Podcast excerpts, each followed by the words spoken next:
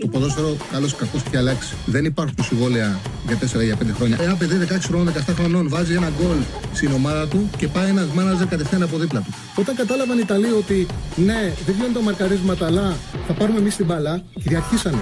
Το χέρι του βοηθού, το χέρι του το μόνο που μπορεί να κάνει να στηριχτεί και για να μην πέσει κάτω. Με το αριστερό και με το δεξί, πού το βάλει το χέρι του. Το, το, το χέρι του δεν θα συνεχίσει να κινείται. Το βάλει στο πισινό του. Α, μ' αγαπάτε, δηλαδή, Τσάρλι, μ' αγαπάτε. Εννοείται, εννοείται, εννοείται. Καλησπέρα, καλησπέρα. Καλώς ήρθατε σε ένα ακόμα Charlie Ball. Τελευταίο της εβδομάδας, ανήμερα της επαιτίου, ε, για την δεκαετία του Πολυτεχνείου. Εντάξει, ηρεμία υπάρχει κάτω, ε. Ήρεμα είμαστε. Ήρεμα είναι, ναι. Ήρεμα είμαστε. Περ, φάρακο. περ, περατζάδες κάνουν. Ναι, ναι, ήρεμα είναι προς το παρόν τα πράγματα. Λοιπόν, είμαστε με τον Στέφανο Συναδεινό, όπως κάθε μέρα και φυσικά με την B365. Μπείτε μέσα, κάντε like, κάντε εγγραφές για να βοηθήσετε κι εσείς στην προσπάθεια την οποία κάνουμε. Χαλαρέα είναι, χαλαρό τρίμερο, προσφέρεται για βόλτες, προσφέρεται για τους ποδοσφαιρόφιλους να κάνουν άλλα πράγματα από αυτά που συνηθίζουν. Αυτή είναι η αλήθεια. Ε, από εκεί και πέρα σήμερα είναι ένα φιλικό για την εθνική μας ομάδα με τη Νέα Ζηλανδία όπου ο Πογέτ φαίνεται ότι θα δώσει ε, ευκαιρίες σε νέα παιδιά να πάρουν ε, χρόνο. Ε, τα ρεπορτάζ λένε ότι ο Κωνσταντέγιας είναι πιθανό να ξεκινήσει, ο Βαγιανίδης είναι πιθανό να ξεκινήσει. Έχει περί πολύ μεγάλο ενδιαφέρον να δούμε την εντεκάδα, θα τη μάθουμε την ώρα της εκπομπής, πιστεύω σε μια ώρα, 45-50 λεπτά, να ενημερωθούμε για την εντεκάδα και να τη συζητήσουμε. Ε, βλέπω ότι ενδιαφέρει πολύ κόσμο πώ έφτασα.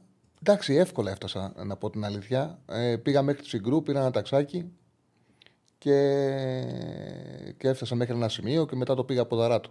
Ήρεμα ήταν, δεν είχε τίποτα. Ε, μετά θα δούμε τι θα γίνει. Πώς θα φύγουμε. Αλλά είδα ότι ο σταθμός τη Ομόνιας είναι ανοιχτός. Οπότε, αν μείνει ανοιχτός, πάω μέχρι την Ομόνια και θα πάρω το μετρό και θα επιστρέψω. Λοιπόν. Εύκολα, εύκολα ήταν. Πιο εύκολα από ότι τα φανταζόμουν τα, φανταζόμουν τα πράγματα, να πω την αλήθεια.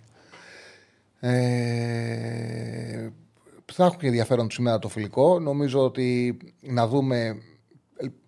Τα ρεπορτάζ λένε ότι, το ξαναλέω, ότι θα δώσει ευκαιρίες σε νέα παιδιά ο Πογέτ, ότι θα χρησιμοποιήσει το Κωνσταντέγια, θα χρησιμοποιήσει το Βεγανέδη. Είναι σημαντικό έτσι να δούμε την εθνική μας ομάδα και με ένα πιο διαφορετικό σχήμα, να δούμε με νέα παιδιά πώς θα παίξουν, ποια θα είναι η εικόνα μας. Ε, και θα έχουμε πράγματα να συζητήσουμε την ε, Δευτέρα. Υπάρχει το μάτς με τη Γαλλία την Τρίτη και φυσικά προκληματικά ε, σε όλους τους ομίλους που κρίνονται πάρα πολλά πράγματα. Δηλαδή, στον όμιλο της Ιταλίας, η Ιταλία δίνει μάχη με την Ουκρανία, σήμερα παίζει με την Βόρεια Μακεδονία και θα πάει την Δευτέρα σε τελικό στην ε, Πολωνία να παίξει με τους ε, Ουκρανούς. Είναι πολλά τα παιχνίδια. Ε, πολλά τα παιχνίδια τα οποία έχουν ε, ενδιαφέρον και κρίνουν προκρίσεις. Θα τα πούμε και συχηματικά δίνουν ενδιαφέρον και νομίζω ότι και είναι μέρες που αν είσαι από πάνω μπορείς να κάνεις διαφορά γιατί εύκολα ή δύσκολα οι μεγάλες ομάδες στο τέλος ε, περνάνε. Υπάρχει Ευρωλίγκα, διαβολοδομάδα, με τις ομάδες μας μέχρι στιγμής να έχουν κάνει το 3 στα 3. Ο Ολυμπιακός χθες κέρδισε τον Ερυθρό Αστέρα. Υπάρχουν και συζητήσεις και ο Μπαρτζόκας ανοιχτά πλέον είπε ότι είμαστε στην αγορά για μεταγραφές. Γράφονται ονόματα. Γράφεται κάτι το οποίο σας είχα πει εδώ και 20 περίπου μέρες ότι ο Ολυμπιακός πρώτος στόχος του Ολυμπιακού είναι ο Πετρούσεφ. Μια περίπτωση που έχει τις δυσκολίες γιατί έχει συμβόλαιο στο NBA ο Πετρούσεφ, αλλά στην ομάδα του Σακραμέντο τώρα που βρίσκεται, που βρέθηκε με ένα trade, δεν παίρνει συμμετοχή. Οπότε αυτό, το γεγονός αυτό ότι έχει παίξει μόλις 11 δευτερόλεπτα ανοίγει τον δρόμο για τον Ολυμπιακό, όπου θα κάνει προσπάθεια να τον αποκτήσει. Έχει ενδιαφέρον σήμερα τι θα κάνει και ο Ναν, που αποκτήθηκε με κρότο ε, με πολύ θόρυβο από τον Παναθηναϊκό και μέχρι τώρα δεν έχει καταφέρει να δεν είναι εύστοχος. Αλλά μαθαίνουμε ότι δουλεύει πάρα πολύ στις προπονήσεις, κάθεται με τις ώρες και σουτάρει για να φτιάξει και το σου του και την ψυχολογία του, ώστε να μπορέσει να βοηθήσει την ομάδα. Είναι ένας παίκτης ο οποίος έχει εκπληκτικά νούμερα, στο, έχει εκπληκτικά νούμερα στην καριέρα του στο NBA και έχει έρθει για να κάνει τη διαφορά. Φάνηκε με την άλμπα ότι περνά εύκολα τον παίκτη του. Όμως, εντάξει, η Ευρωλίγκα είναι δύσκολη, είναι τελείως διαφορετική η Ευρωλίγκα από ε, το NBA, αν δεν αποκτήσει σταθερό shooting guard και δεν φτιάξει τη δημιουργία του, δεν μάθει την ομάδα να έχει δημιουργία, είναι δύσκολο να κάνει διαφορά. Οπότε ε, είναι πράγματα που θα συζητήσουμε. Αν πιστεύω ότι ο Πογέτ λέει ο φίλος στηρίζουν, αν πιστεύω ότι οι παίκτες στηρίζουν το Πογέτ, δεν το πιστεύω, το γνωρίζω. Ναι, ο, οι παίκτες τουλάχιστον αυτοί οι οποίοι παίζουν έτσι.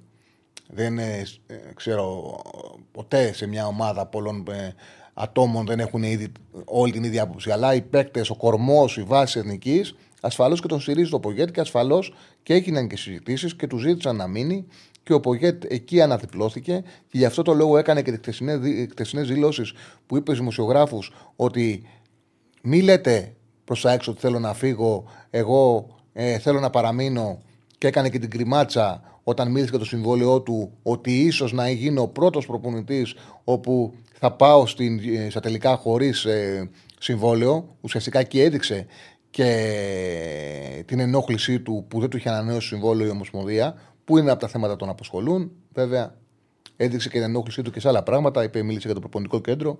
Τα είπαμε και χτες. Τα έγραψα και σε κείμενό μου σήμερα στο site μας, στου Μπεταράδες. Ε, μίλησε για αυτό που συμβαίνει στην Οπαπαρίνα ανοιχτά. Τον ενοχλεί πάρα πολύ το άδειο πέταλο. Δεν έχει καλυφθεί από τις απαντήσεις που παίρνει από την Ομοσπονδία, όπως δεν έχει καλυφθεί κανένας μας που τα ρίχνει η Ομοσπονδία στην αστυνομία.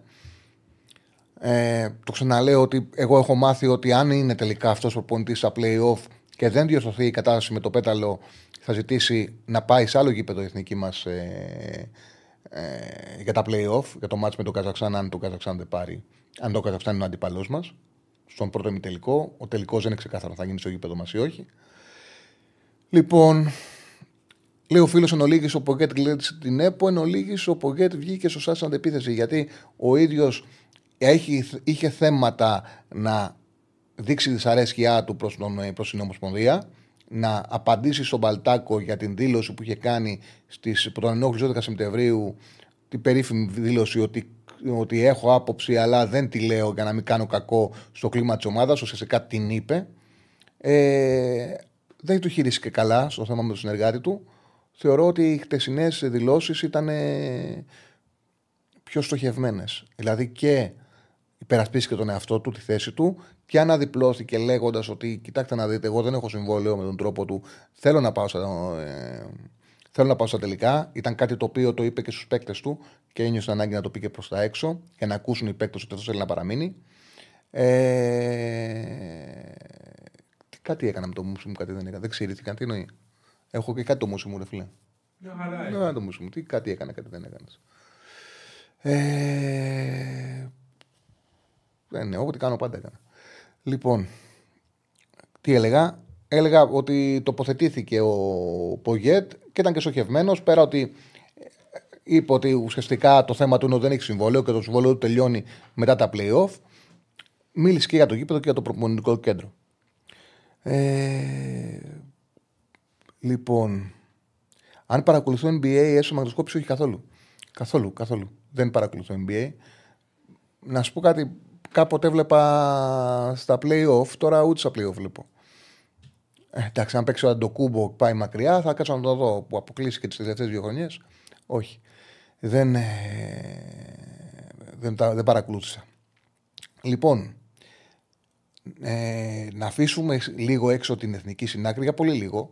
Θα βγάλουμε γραμμές. Φαντάζομαι ότι θα συνεχίσει η συζήτηση, έχει ενδιαφέρον και ο κόσμος πιστεύω ότι θα καλέσει να μιλήσουμε για εθνική και μεσομηνύματα, αλλά να πάμε στο πόλ, ε, στα δύο πόλ που χρωστάμε από χτες.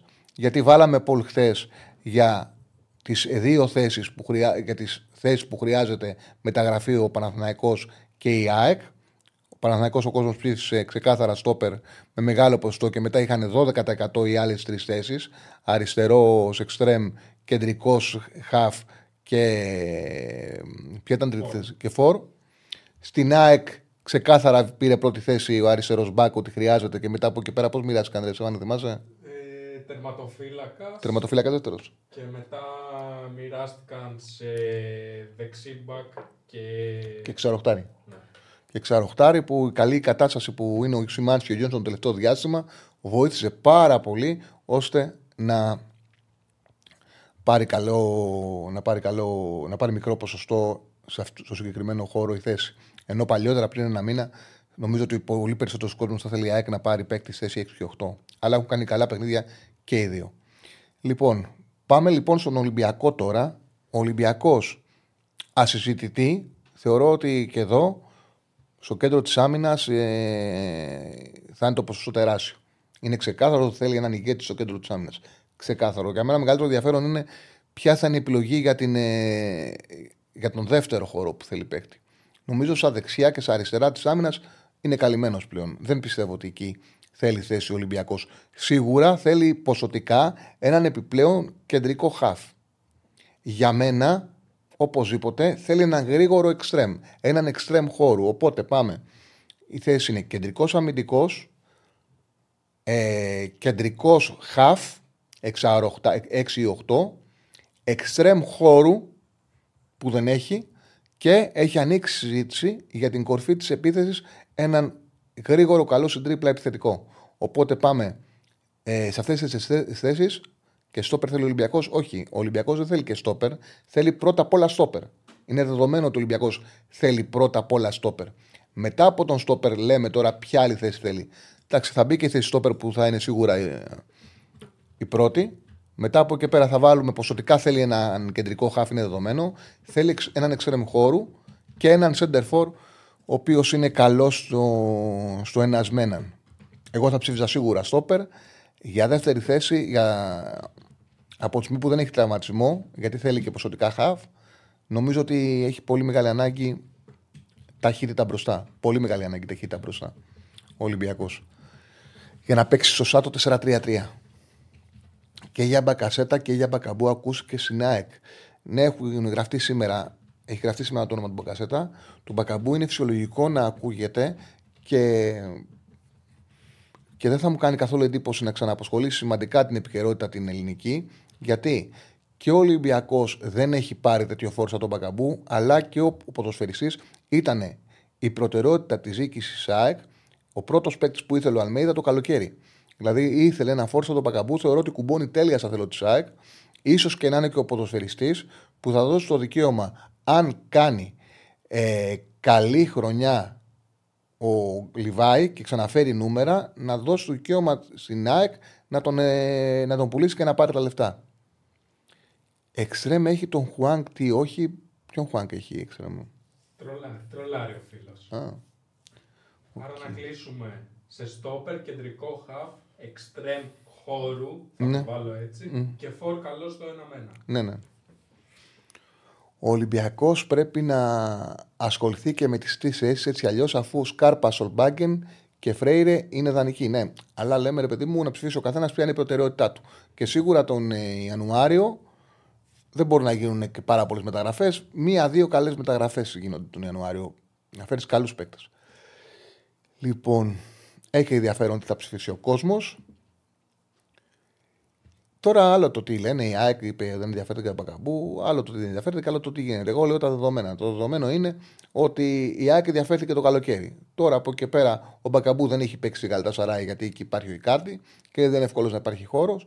Άμα ψάχνετε ένας παίκτης που ήταν πρώτη σου επιλογή, δεν αποκλείεται να ασχοληθείς. Μπορεί τώρα η ΑΕΚ να μην θέλει τον Ιανουάριο να κάνει μεταγραφή. Απλά εγώ λέω τα δεδομένα. Ότι δεν είναι απίθανο η ΑΕΚ όσο είναι ο Μπακαμπού στην αγορά να ασχοληθεί γιατί ήταν ένας παίκτης που, αρέ... είναι που αρέσει πάρα πολύ στον ε, προπονητή και ταιριάζει πολύ με τη φιλοσοφία του Αλμέιδα. Πάρα πολύ κουμπώνει. Πάρα πολύ κουμπώνει ο Μπακαμπού με την ε, Αλμέιδα. Ε... Και τώρα το τι λένε οι σύλλογοι το... από διαψεύσει και τέτοια να μην. Μην τα λαμβάνετε και τόσο πολύ συμμετητή. Κάποια πράγματα πρέπει να βγουν επικοινωνιακά προς τα έξω για διάφορους λόγους. Για διάφορους λόγους, γιατί η ΑΕΚ έχει για παράδειγμα τον Πόνσε και τον ε, Φαν Βέερτ όσο υπάρχουν ομάδα να ακούσουν ότι πάνε να πάρει τον Μπακαμπού, τους παίκτες αυτούς τους τελειώνουν. Καταλάβατε, δεν είναι, είναι πολλά. Δεν λέω ότι για αυτό το λόγο μπορεί να είναι και, και πραγματικότητα. Δεν έχω το συγκεκριμένο ρεπορτάζ. Εγώ είμαι ειλικρινής. Όταν έχω κάποιο ρεπορτάζ, σας λέω, παιδιά, αυτό το ξέρω, μην μου λέτε όχι. Α, το δεδομένο, αυτό είναι κάτι το οποίο δεν γνωρίζω. Ξέρουμε, όχι μόνο εγώ, είναι γνωστό ότι ήταν ο πρώτος στόχος ο παίκτης που ήθελε Αλμίδα το καλοκαίρι, δεν μπορούσε να έρθει. Πήγε στην Καλτασαράη με πάρα πολλά περισσότερα λεφτά. δεν ήταν εύκολο. Ε, ναι, και στην συνέχεια και στη συνέχεια ε, πώς το λένε, έγιναν μεταγραφές διαφορετικού τύπου φόρ οπότε υπάρχει ένας χώρος ώστε αν θέλει η ΑΕΚ φόρ να ψάξει τύπου μπακαμπού Αυτή είναι η πραγματικότητα. Τώρα, από και πέρα το ρεπορτάζ, αν ενδιαφέρει τώρα η δεν το έχω. Ε, γράφτηκε για τον ε, Μπακασέτα σήμερα. Είναι κάτι το οποίο είχε παίξει. Ο Μπακασέτας έχει γραφτεί από την Τουρκία, έχει ξεκινήσει αυτή η ιστορία. Δεν είχε ανανεώσει με την Τραντζοσπορ. Οι Τούρκοι γράψαν ότι υπάρχει ενδιαφέρον από την ΑΕΚ. Ε, εμένα η δική μου άποψη για τον Μπακασέτα είναι ότι είναι ένας εκπληκτικός παίκτης.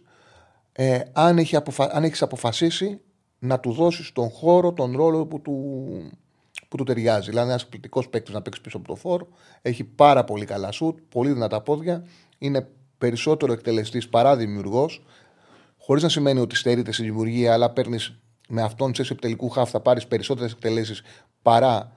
Δηλαδή θα πάρεις περισσότερο σουτ στο τέρμα παρά εκεί για να γίνω κατανοητός. Χωρίς να σημαίνει ότι δεν θα πάρεις και, και δημιουργία. Και δημιουργία θα πάρεις, αλλά οι εκτελέσεις του, ειδικά σε μια ομάδα που παίζει μέτρα, θα είναι σημαντικές και θα είναι πολλές.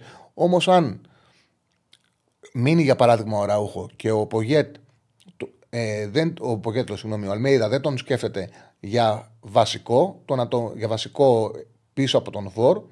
Άμα τον πας δεξιά και αριστερά, δεν θα σου αποδώσει όπως μπορεί. Δηλαδή θα τον κάψεις. Γι' αυτό το λόγο λέω ότι είναι μια περίπτωση καλή, αν όμως έχει αποφασίσει ο προπονητής αν ξέρει τον προπονητή του και τον έχει δει, τον έχει επιλέξει και λέει ότι ναι, αυτός θα είναι ο βασικός μου επιτελικός σκαφ την επόμενη χρονιά. Σε αυτό το κομμάτι ναι, με αυτή την πραγματικότητα, ναι, ο Μπακασέτας είναι μια πάρα πολύ καλή περίπτωση. Εγώ λέω να ανοίξουμε και γραμμές. Έτσι, εγώ δεν υπάρχουν πολλά πράγματα για να κάνω ε, εισαγωγή. Ανοιχτές είναι οι γραμμές μας στο 210-2205-444, που είναι το τηλεφωνικό μας κέντρο. Ανοιχτές είναι οι γραμμές μας. Όποιος καλέσει, βγαίνει κατευθείαν στον αέρα να συζητήσουμε. Ο φίλος λέει ότι ο Μπακασέτας θα τέριαζε στο Παναθανικό πίσω από τον Ιωαννίδη. Ναι, ασφαλώς ασφαλώς θα τέριαζε. Εκεί ο Παναθανικό έχει και τον Τζούρισιτ. Ασφαλώς όμως θα μπορούσε να παίξει και στο Παναθανικό πίσω από τον Ανίδη, Έλληνας είναι. Πιο αργός στην καθυστέρηση, λέει ο φίλος. Εντάξει, δεν είναι έτσι τα πράγματα. Έχει καλή εκτέλεση.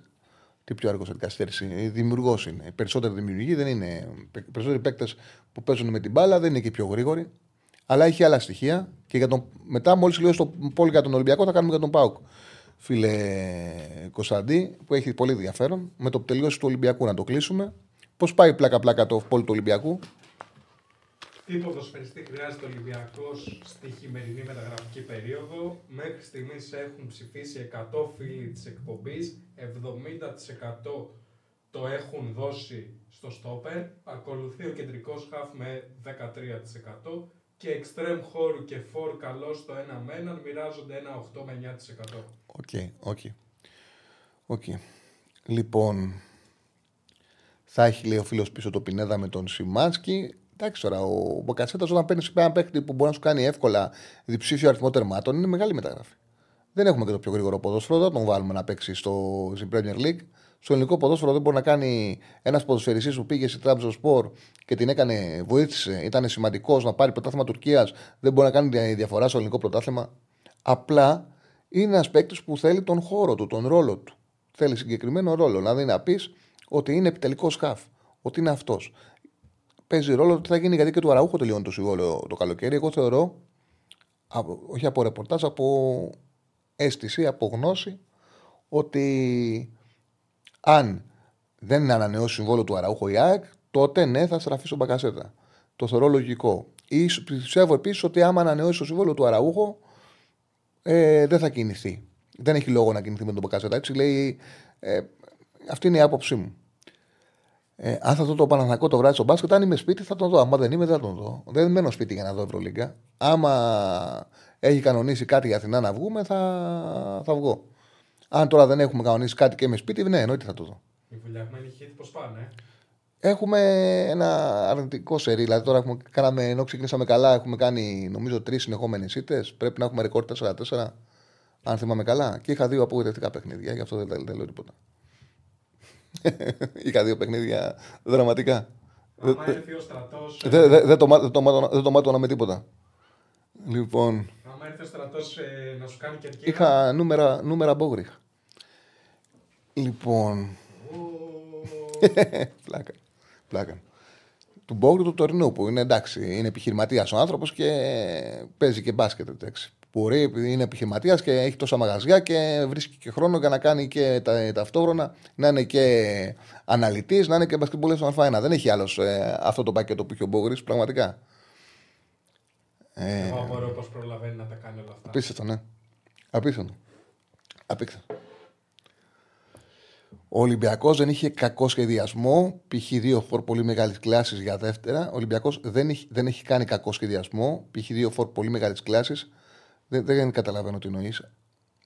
Ε, το πρόβλημα του Ολυμπιακού στο σχεδιασμό πάντως ξεκάθαρα είναι ότι όπως όπως, όπως έγινε, δεν έχει κλάσει στο κέντρο της άμυνας. Δεν έχει μεγάλη κλάση στο κέντρο της άμυνας. Εκεί λείπει ένας ηγέτης. Αλλά θεωρώ ότι αυτό έγινε εν τους, γιατί θεωρεί, ο προπονητής πίστευε στον Φρέιρε και είδε ο Ρέτσο έναν παίκτη που μπορεί, άμα του δώσεις χώρο, μπορεί να βγει μπροστά. Πάρα πολλοί προπονητές. Κοιτάξτε να δείτε, όταν έχει ένα παίκτη το οποίο τον βλέπεις, παιδί μου, εντάξει, ο Ρέτσος δεν είναι, έκανε μεταγραφή. Θα πάμε στον κόσμο που έχει καλέσει. Έκανε μεταγραφή, τραυματίστηκε όμως και η καριέρα του είχε πτώσει. Όμως, όταν ένας προπονητής πιστεύει κανέναν παίκτη, για να μπορέσει να το αναδείξει, πρέπει να του δημιουργήσει χώρο. Πολλές φορές αυτό δεν είναι κακό. Απλά λέμε ότι είναι ένα στοίχημα για τον Ολυμπιακό και φαίνεται, όποτε έχουμε δει μέχρι τώρα, ότι σε αυτό το χώρο μπορεί να πάρει καλύτερο ποδοσφαιριστή από αυτούς που έχει. Γιατί και ο Φρέιρε δεν έχει κάνει διαφορά. Ο Πορόζο είναι ακατέργαστο, θέλει το χρόνο του. Οπότε και στο να αυτή τη στιγμή με το Ρέτσο θα παίξει. Εκεί υπάρχει ξεκάθαρα χώρο για τον Ολυμπιακό, το καταλαβαίνει και ο κόσμος, φαίνεται και από το, από το πόλ μας. Πάμε στο φίλο που έχει καλέσει. Χαίρετε. Γεια σου, Τσάρλι. Ναι. Γεια σου, φίλο μου. Έλα, Κώστα, τι κάνεις; Μια χαρά. Μισό λεπτό να βγάλω και το ακουστικό. Λοιπόν, ε, ναι, ήθελα να σου πω και εγώ γιατί διάβασα για το ρεπορτάζ για Μπακαμπού και Μπακασέτα. Ε, Όπως είπες πολύ σωστά, ο Μπακαμπού ήταν στους ε, στους στόχους της ΑΕΚ. Ήταν πρώτος στόχος της ΑΕΚ, νομίζω, μετά προέκυψε ο Πόνσε.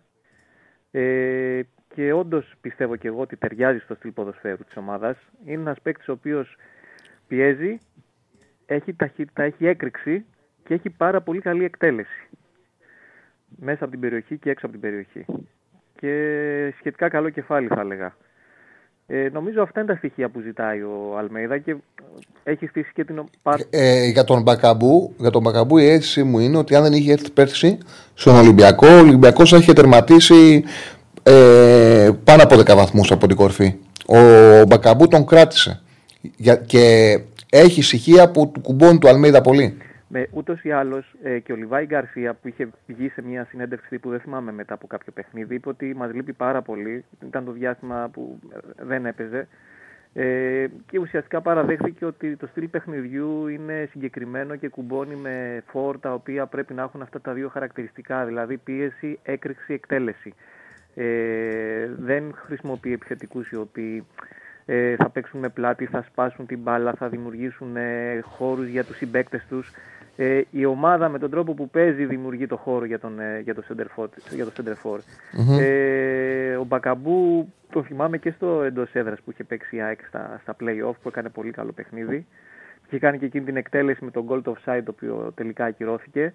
Ε, νομίζω είναι killer. Είναι killer μέσα από την περιοχή. Ε, το θυμάμαι και πολύ λίγο στη Μαρσέη, γιατί είχε περάσει και ένα διάστημα τη Μαρσέη και εσύ νομίζω επειδή παρακολουθείς τώρα. Έχει παίξει και στη Βιγιαρεάλ, έχει παίξει. Έχει, κάνει... έχει καριέρα σε πολλές ομάδες. Ήταν ένας πάρα πολύ καλός φόρ χώρου που στον Ολυμπιακό απέδειξε ότι μπορεί να σταθεί και στο Σέντερφορ. Ναι, ναι. Ε, τι να πω, μακάρι, θα ήταν ε, πολύ θετικό πιστεύω γιατί ο Πέονσε δεν κουμπώνει στην ΑΕΚ.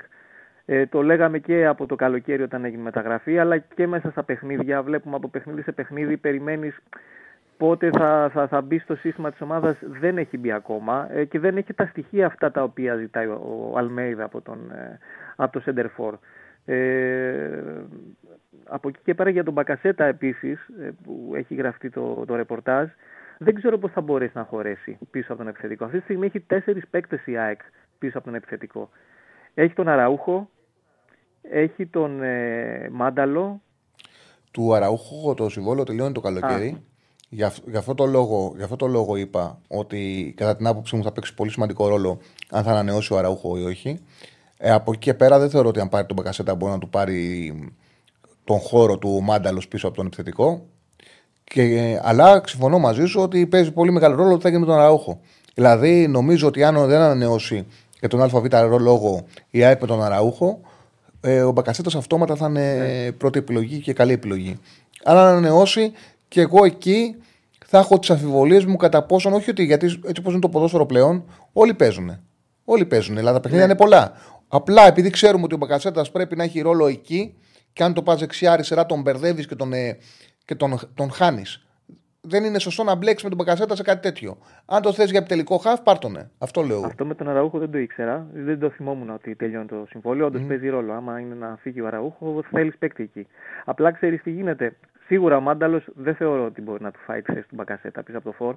Όμως εκεί έχει και τον Πιζάρο, ο οποίος τελικά βάζοντάς το στα άκρα και στο πίσω από τον επιθετικό, φαίνεται ότι η θέση του είναι πίσω από τον επιθετικό.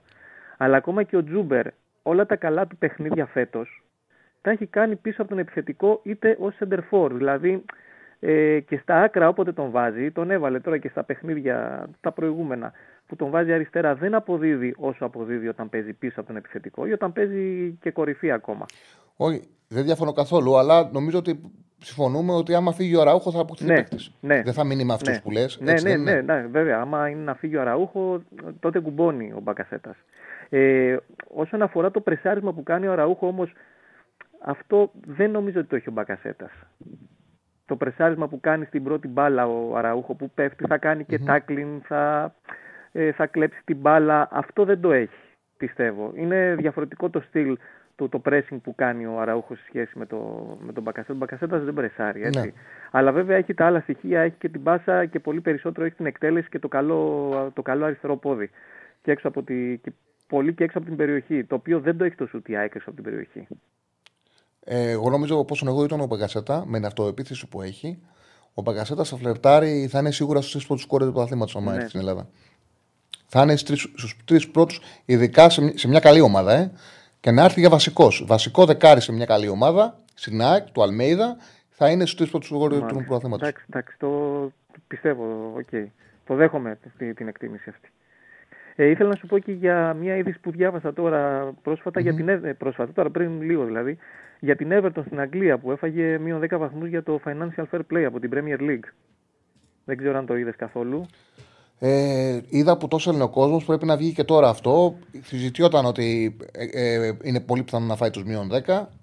Αλλάζουν τα δεδομένα. Εντάξει, εγώ στην Premier League δεν μπορώ να θυμηθώ άλλη φορά ομάδα που να έχει φάει μείον. Ούτε κι εγώ. Αλλά είναι και πολύ πόντι. Μείον 10 είναι πολύ μεγάλο νούμερο. Ναι, είναι πολύ πόντι. Είναι πολύ πόντι και σε μια χρονιά που η Everton ήταν πολύ καλύτερη από τις προηγούμενες.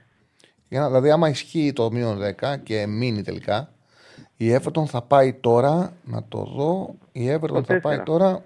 Α, τους έχουν βγάλει τους πόντους. Έχει πάει στους 4 βαθμούς. Ε, θα καταφέρει να σωθεί. Γιατί η Λούτον έχει 6 που είναι κακιά ομάδα. Η Σέλφιντ έχει 5. Η Bournemouth 9.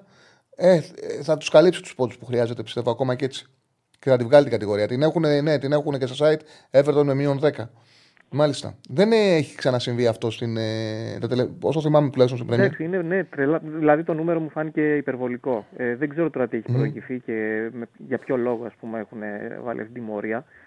Πώς δικαιολογείται δηλαδή. Ε, εντάξει και είναι και κρίμα μοριά ότι ο Ντάις ε, πιστεύω είναι ένας ανερχόμενος προπονητής και ε, τώρα είναι σαν να του κάνεις restart, ας πούμε. Το... Εντάξει, OK. Okay ε, υποτίθεται ήταν για να τη σώσει την Everton γιατί είναι εκεί μετά. Είναι για παράβαση του Financial Fair Play. Τώρα, από τη στιγμή που έχει συμβεί αυτό, πραγματικά είναι να απορεί πώς γίνεται να τιμωρήθηκε η Everton, που μάλλον το πρόβλημά τους είναι ότι δεν έχουν καταφέρει να, βγάλουν, να παρουσιάσουν τα σωστά έσοδα για να κάνουν τις μεταγραφές.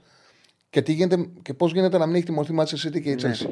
Πραγματικά. Δηλαδή είναι λίγο, λίγο τρέλα. σω όμως να είναι η αρχή για εξελίξεις. Δηλαδή, όταν τιμωρείς την Everton για κάτι τέτοιο, τι θα γίνει με τη City, τι θα γίνει με την ε, Chelsea; Είναι περίεργο. Δεν δύο μέτρα και δύο σταθμά. Δεν γίνεται αυτό το πράγμα. Είναι ε, ναι, δεν, ναι, ίσως, να, ίσως να είναι το ξεκίνημα, δεν ξέρω. Μάλιστα, θα δούμε. Ωραία.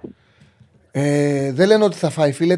Τους έφαγε τους μείον 10 η Everton. Τους έφαγε. Ότι θα κάνει έφεση και μπορεί να μειωθεί, ναι, OK, okay, μπορεί να μειωθεί, θα δούμε. Τέλος πάντων. Έχει ενδιαφέρον θα γίνει και με τους άλλους όμως. Ευχαριστώ πάρα πολύ, κόσμο. Να σε καλά, να σε καλά. Έχουμε άλλον ε, φίλο; Πάμε, πάμε στον κόσμο. Χαίρετε. Ναι. Έλα, Αχιλλέα. Έλα, έλα, γεια σου, Τσάρλι μου. Τα κατάφερα. Έλα, ε; φίλε. Πήγαμε. Η επικαιρότητα έχει μια χαρά, ναι, τα κατάφερα. Ναι, κατάφερα. Μπράβο, ρε φίλε. και εγώ μέσω. Έφτασα τις δεξιέ μέσω Πακράτη, Ηλιούπολης, άστα. Ε. Καλά, φίλε. Δύσκολη μέρα. Στέφανος εκεί, εντάξει. Πάντα παρόν. Μπράβο, ρε αδελφού μου, μπράβο. Λοιπόν, φίλε, Θα σου πω κάτι μετά από 20 χρόνια. Ελπίζω ότι εσύ θα με καταλάβεις, γιατί ήσουν και ραδιοφωνικός παραγωγός και γενικός. Θα έχω παρατήσει πλέον όλα, ρε Και δεν είναι καλό αυτό που λέω για μένα, γιατί είναι καλό με κάτι να ασχολείσαι. Τα έχω, έχουν απαξιωθεί όλα μέσα. Είναι λίγο ε, ψυχό αυτό που σου λέω τώρα. Mm-hmm. Και μοιράζομαι τους άκροτες. Δηλαδή τι, ότι ρε φίλε, όταν η, η, ομάδα μου πέρασε μεγάλη τρικυμία, η ΑΕΚ, το ξέρεις, την προηγούμενη προσπάθεια, ναι. το καταλαβαίνεις, πέρασε πολύ μεγάλη τρικυμία. Θέλαμε, δεν ξέραμε πώς θα πάνε οι παίκτες στο γήπεδο. Δεν ξέραμε, δηλαδή πήγαιναν μέχρι και μεταξύ. πηγαίνανε, δεν ξέραμε τι θα γίνει με τη Φιλαδέλφια. Πηγαίναμε να πούμε, το βλέπαμε χωράφι, ας πούμε, το γήπεδο. Ε, τρέμαμε στην ιδέα μήπως πάμε στον Οδύ. Που πήγανε τώρα το γήπεδο μπάσκετ στον Οδύ και καταλαβαίνουν και οι τελευταίοι άπιστοι, ας πούμε, πώς θα πήγαινε ο κόσμος εκεί πάνω. Σε ένα ε, μολ των 50.000 θέσεων. Και καλά. Σε πέντε χρόνια θα ήταν νεκρό. Το γήπεδο. Έτσι όπως το λες, θα, θα, θα, ήταν μεγάλο λάθος. Το γήπεδο θα ήταν μεγάλο λάθος. Το λέμε σήμερα όμως. Ε. Όχι, εγώ συμφωνούσα και τότε. Ναι. ε, το 5 και εγώ, το 6. Άμα θυμάσαι, συμφωνούσα και τότε. Αυτό εκεί θέλω να σου καταλήξω, ότι εσύ συμφωνούσες τότε. Αλλά το 5 και το 6, τυχαίοι τίτλοι που, σήμα, που γράφανε μάλιστα και στελέχη της ΠαΕΑ σήμερα, έλεγα δόξα τω Θεώ που η ΑΕΚ αλλάζει επίπεδο και πέσει στο διαστημόπλιο το δει. Το καταλαβαίνεις; Mm-hmm. Για να μην ξεχνούμαστε. Λοιπόν, όχι, νομίζω ότι ε, τότε υπήρξε ένα μη ρεαλιστικό σχέδιο. Τότε υπήρχαν. Πώς είπες, με συγχωρείς, χίλια συγγνώμη. Υπήρξε ένα μη ρεαλιστικό σχέδιο τότε. Ναι. Για την ΑΕΚ που δεν, δεν υλοποιήθηκε. Ναι, αλλά, από, αλλά το μη, από το μη ρεαλιστικό σχέδιο, φίλε, που κάνουμε σήμερα το σταυρό μας και πάνε 30.000 νοματέοι κάθε Κυριακή στο γήπεδο και περνάνε ωραία στα γύρω σοκάκια στη Φιλαδέλφια. Τότε υπήρχαν πάρα πολλοί που, που την τότε original και πέντε γραφικού σαν και εμένα που ήταν γύρω-γύρω, τους μουτζώνανε γιατί θέλανε γήπεδο στη Φιλαδέλφια και δεν θέλανε να εκτοξευτεί. Mm-hmm. Καταλαβέ. Κάπως έτσι γράφεται η ιστορία Κάπως η οποία θα δικαίωσε. Ναι. Έχεις δίκιο. Σα δικαίωσε. Ναι. Όχι, είναι πικρή δικαίωση. Είναι πικρή δικαίωση. Ξέρεις γιατί είναι ακόμα και πιο, πιο πικρή δικαίωση, φίλε Τσάρλι; Γιατί σήμερα βλέπω πέντε παιδιά και δεν, ανα, δεν αναφέρομαι σε μένα, προς Θεού μακριά από μένα αυτό. Αλλά είναι πέντε παιδιά τα οποία έβλεπα γύρω στη Φιλαδέλφια να πηγαίνουν να κάνουν προσκυνήματα και να κρατάνε ζωντανή τη φλόγα τότε για τη Φιλαδέλφια. Έτσι. Οι οποίοι είναι έξω από το γήπεδο, αδελφέ. Δεν έχουν μπει μέσα. Και γιατί, γιατί δεν έχουν λεφτά. Ε; Λοιπόν, ε, και έχουν και την περηφάνεια να μην δέχονται ελεημοσύνες. Με ακούς; Ναι, ναι, θα ακούω, θα ακούω. Δεν, δεν έχω κάτι να σου πει. Δεν, δεν, δεν μου πεις, όχι, δεν το λέω για να μου πεις. Εσύ προς Θεού. Απλά το λέω για να ακουστεί. Προφανώς. Λοιπόν, ε, λοιπόν, κοίταξε να δεις. Ε, όταν λοιπόν ε, φεύγουμε από αυτά, από όλα τα γύρω-γύρω και πάμε στο καθαρά αγωνιστικό που δόξα τω Θεώ, ο Δημήτρης ο Μελισανίδης το έφτασε εκεί, να έχουμε τη χαρά τουλάχιστον σήμερα να ε, μιλάμε για μόνο αγωνιστικά θέματα και η ΑΕΚ να βρίσκεται σε μια καλή φάση της ιστορίας της, καλή περίοδο της ιστορίας της, ε, πηγαίνει το μυαλό σου αναγκαστικά στο τι λέγανε κάποιοι και σήμερα θα ασχολούμαι μόνο με τους κάποιους, το τι λέγανε κάποιοι για τα αγωνιστικά θέματα της ομάδας. Τι λέγαμε λοιπόν, ότι ο Μάνταλος μια χαρά είναι αριστερά. Ο Μπακασέτας μια χαρά είναι δεξιά, για να ντουμπλάρει τον Χριστοδουλόπουλο και ο Λιβάγια Άστον εκεί ο Λαράβ. Μια χαρά κάνει τη δουλειά του. Τι είδαμε, είδαμε στην πάροδο του χρόνου. Ο Λιβάγια να παίζει center for στην ομάδα του και center for ή δεύτερο center for στην Εθνική Κροατία. Είδαμε το Μάνταλο, η μοναδική του θέση που μπορεί να παίξει να είναι στο 10 και ο Μπακασέτα στο 11. Ποιο είναι το αποτέλεσμα όλων αυτών; Το αποτέλεσμα είναι ότι χάθηκε η χημεία όλης της ομάδας της οποίας ε, μεσολάβησε πριν την έλευση του Αλμίδα. Φύγανε, απαξιωθήκανε παιδιά, ώρα μπακασέτας, ώρα λιβάγια. Λοιπόν, και φύγανε κακή κακός από την ομάδα, χάνοντας και αυτή και η ομάδα, κυρίως η ομάδα. Ο Μάνταλος έζησε κάτι πάρα πολύ σκληρό για να τον βρίζει όλο το γήπεδο. Έζησε, έζησε το θάνατο της αλεπου Ο Μάνταλος. Εντάξει. Και κάπως, κάπως, ίσως, ίσως διασώθηκε. Αυτά όμως δεν θα υπήρχαν κανένα πρόβλημα. Συμβαίνουν στον ποδόσφαιρο. Αυτά όμως θα υπάρχει πρόβλημα γιατί αυτά λεγόντουσαν από τότε όταν συνέβαιναν. Και ποιο ήταν το αποτέλεσμα; Το αποτέλεσμα φίλε είναι ότι δυστυχώς η σχολιογραφία της Ελλάδας εκτός ε, φωτεινών εξαιρέσεων, λέω σχολιογραφία, όχι δημοσιογραφία, γιατί η δημοσιογραφία είναι και το mm ρεπορτάζ. Τι ώρα θα κάνει αύριο η προπόνηση ομάδα, ε, ποιον πάει να πάρει. Ναι, ναι, ναι, σχολιογραφία, ναι. Και ναι. μιλάμε για τη γνώμη. Είναι τελικά, φίλε, ε, ε, συμβαδίζει, γιατί εγώ δεν μπορώ να πιστέψω ότι εγώ, δίνω, ότι εγώ μόνο έχω μυαλό στην Ελλάδα, ποδοσφαιρικό και 5-10 άλλοι οι οποίοι βγαίνουμε και λέμε πέντε πράγματα, ή έστω και εσύ ακόμα που γνωρίζεις πολύ καλά ποδόσφαιρο, αλλά συμβαδίζει πολύ με το ρεπορτάζ, με τις ανάγκες του ρεπορτάζ. Τι είδηση θα πάρει. Εγώ εκεί έχω καταλήξει. Επειδή εγώ το, δεν, τους θεω, δεν θεωρώ τους συνομιλητές μου ή τους συνδετημόνες μου βλάκες, κάτι άλλο συμβαίνει. Το ίδιο βλέπω τώρα με τον Μπακασέτ. Το ίδιο βλέπω με τον Μπακασέτ. Ρεπορτάζ λέει για τον Μπακασέτ. Ρε αδερφέ, είναι δυνατόν αυτή τη στιγμή να έχεις τέσσερα δεκάρια, ένα το έχει. Καλή του ώρα. Απλά έχει βγει από την Τουρκία και έγινε, ένα, έγινε αναδημοσίευση. Το ρεπορτάζ δεν το βγάλανε οι δημοσιογράφοι. Αναδημοσίευση έγινε σε αυτό που βγήκε από την Τουρκία. Το ξέρω. Το ξέρω ότι Παίζει ρόλο. Το ξέρω ότι έχει αναδημοσίευση, αλλά πίσω από την αναδημοσίευση έχουν ε, ε, πάει 10 κατεβατά. 10 κατεβατά. Λέει, μήπως πάρουμε τον Μπακασέτ. Μα πώς είναι δυνατό, ρε αδελφέ, να πάρεις τον. Ο Μπακασέτο δεν πρόκειται να έρθει να εάν δεν περάσει μια τριετία. Και το παιδί δεν θέλει, δεν θα θέλει. Μάλλον, εκτός αν έρθει τα πάνω κάτω. Γιατί καταλαβαίνει ότι η ΑΕΚ έχει τρει παίχτε εκεί πέρα και ο, ο Τάσος είναι στη φιλοσοφία του ότι θέλει να παίξει βασικός εκεί στην ΑΕΚ. Εντάξει, ε, ε, ε, έχει να κάνει άμα φύγει ο Αραούχο, δεν, εκεί χώρος ανοίγει. Με τον Αραούχο συμφωνώ και εγώ. Ανοίγει, ανοίγει. Δεν, δεν μπορεί να μου πεις ότι, ότι είναι ίδιο πράγμα να έχεις το μάνταλο, μάνταλο πιζάρο και μπακασέτα. Μπακασέτας από αυτούς μπορεί να παίξει, ένα, παίξει βασικός. Υπάρχει ένας ακόμα πιο βασικός λόγος. Ο βασικότερος λόγος για μένα, φίλε Τσάρλι, είναι ο Τζούμπερ. Ο Τζούμπερ, ναι, αλλά σε κάθε ο, περίπτωση ο, ο Τζούμπερ βρίσκει χρόνο και τώρα με τον Αραούχο. Ο Τζούμπερ δεν βρίσκει τώρα. Και υπάρχει ενδεχομένως ο Αλμέιδα τα καταφέρνει. Όταν έρθει ο Τάσος, αδελφέ, και πρόσον έρθει, και με το δίκτυο. Ε, Πάρα πολύ καλά αυτό. Δόξα τω Θεώ. Και η ΑΕΚ και ο Τάσος. Έτσι θεωρώ εγώ. Αχιλέα. Αλλά, ναι. Αν, αν φύγει ο Αραούχο, η ΑΕΚ παίχτη εκεί θα πάρει. Δεν λέω ότι θα είναι μπακασέτα. Όχι, δεν αν, θα είναι δεν, αν, αν, α, αν δεν ανανεώσει ο Αραούχο, εγώ μιλάω ειδικά εκεί θα πάρει παίκτη. Εγώ, λέω, εγώ αυτό που λέω είναι το εξής. Ότι αν εκεί έχει χώρο για αυτόν, πάρτονε. Ανοιχτά τώρα, αν θέλει ή δεν θέλει μπαγκασέτα, αυτό είναι άλλο κομμάτι. Συμφωνώ μαζί σου ότι αν είναι να το ταλαιπωρήσεις, το έχουμε ξανασυζητήσει. Δεξιά και αριστερά, μην μη, μη μπλέξεις. Και πιστεύω ότι δεν θα μπλέξει η ΑΕΚ. Γι' αυτό το λόγο, εγώ είπα ότι για μένα Ζήτημα, ζήτημα ε, Μπακασέτα θα υπάρξει μόνο αν, τα, αν δεν ανανεωθεί το συμβόλαιο του Αραούχο. Τότε θα υπάρξει ζήτημα Μπακασέτα. Για μένα. Ωραία. Αν θα υπάρξει. Αν θα υπάρξει. Εντάξει. Αν. Μου θυμίζει, μου θυμίζει, η ΑΕΚ έκανε ήδη ένα λάθος τεράστιο το καλοκαίρι. Ήδη έκανε ένα λάθος τεράστιο.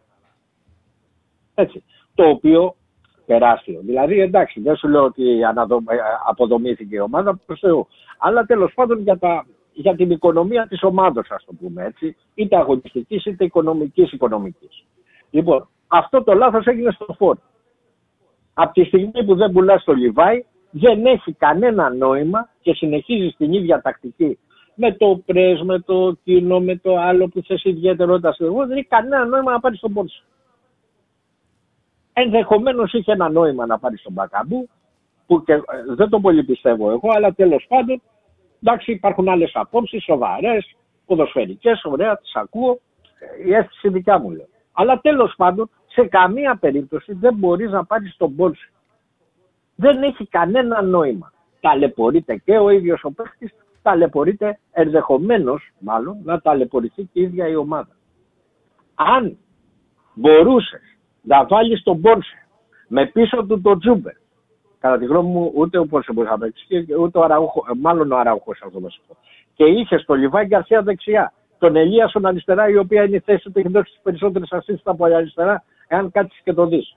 Λοιπόν, και ε, μπει σε μια λογική του 4-3-3 ή του 4-2-3-1, ενδεχομένως πήγε να πάρει τον Πόρσε. Πώς μπορείς να πάει να πάρεις τον Πόρσε να παίξει 4-4-2 με τον τρόπο που παίζει. Για ποιον λόγο; Και φτάσαμε αυτή τη στιγμή να λέμε μήπως η ΑΕΚ, άλλο θέμα αυτό, πάρει το Μακαμπού και τι να τον κάνει τον Πόρσε, ρε παιδί. Έδωσε 3,5 εκατομμύρια. Ή, ή θα τον πουλήσει τον Πόρσε. Πού θα τον πουλήσει; Σήμερα. Ούτε τα μισά δεν θα πάρει. Αν έχω άδικο, πες το μου. Δηλαδή, πώς το βλέπω. Όχι, όχι, όχι, όχι, όχι, όχι, δεν έχεις άδικο. Πώς λέγεται μάγκα Μακαμπού; Όχι για τώρα, θα σου πω πώς λέγεται. Πώς λέγεται για το καλοκαίρι; Δεν, ναι, δεν είναι απίθανο. Δεν είναι απίθανο. Η ΑΕΚ με τον Μπακαμπού μπορεί να πουλήσει ο Λιβάη. Αν ο Λιβάη κάνει καλή χρονιά. Άλλο θέμα. Αν κάνει καλή χρονιά ο Λιβάη, θα φέρει πρόταση στην ΑΕΚ που έφερε και το καλοκαίρι και δεν τον πούλησαν. Οπότε ένας παίκτης σαν τον Μπακαμπού τη εξασφαλίζει. Είναι πιο ευ... εύκολη περίπτωση να πάρεις τον Μπακαμπού για να μπορέσεις να πουλήσεις ο Λιβάη. Εντάξει, την ε, έτσι, υπά... έτσι υπάρχει θέμα. Απλά επειδή. Μα έτσι είναι, δεν είναι θέμα. Όχι, με τον τρόπο που το λες, ενδεχομένως να έχεις mm. δίκιο. Απλά γιατί όταν λέω έχασε μια μεγάλη ευκαιρία, δεν την έχασε, έχασε το καλοκαίρι με το. Εννοώ ότι την έχασε να πουλήσει το Λιβάη. Εγώ δεν, mm-hmm. δεν νομίζω ότι θα, έχει, θα υπάρξει εξέλιξη σε αυτό το θέμα.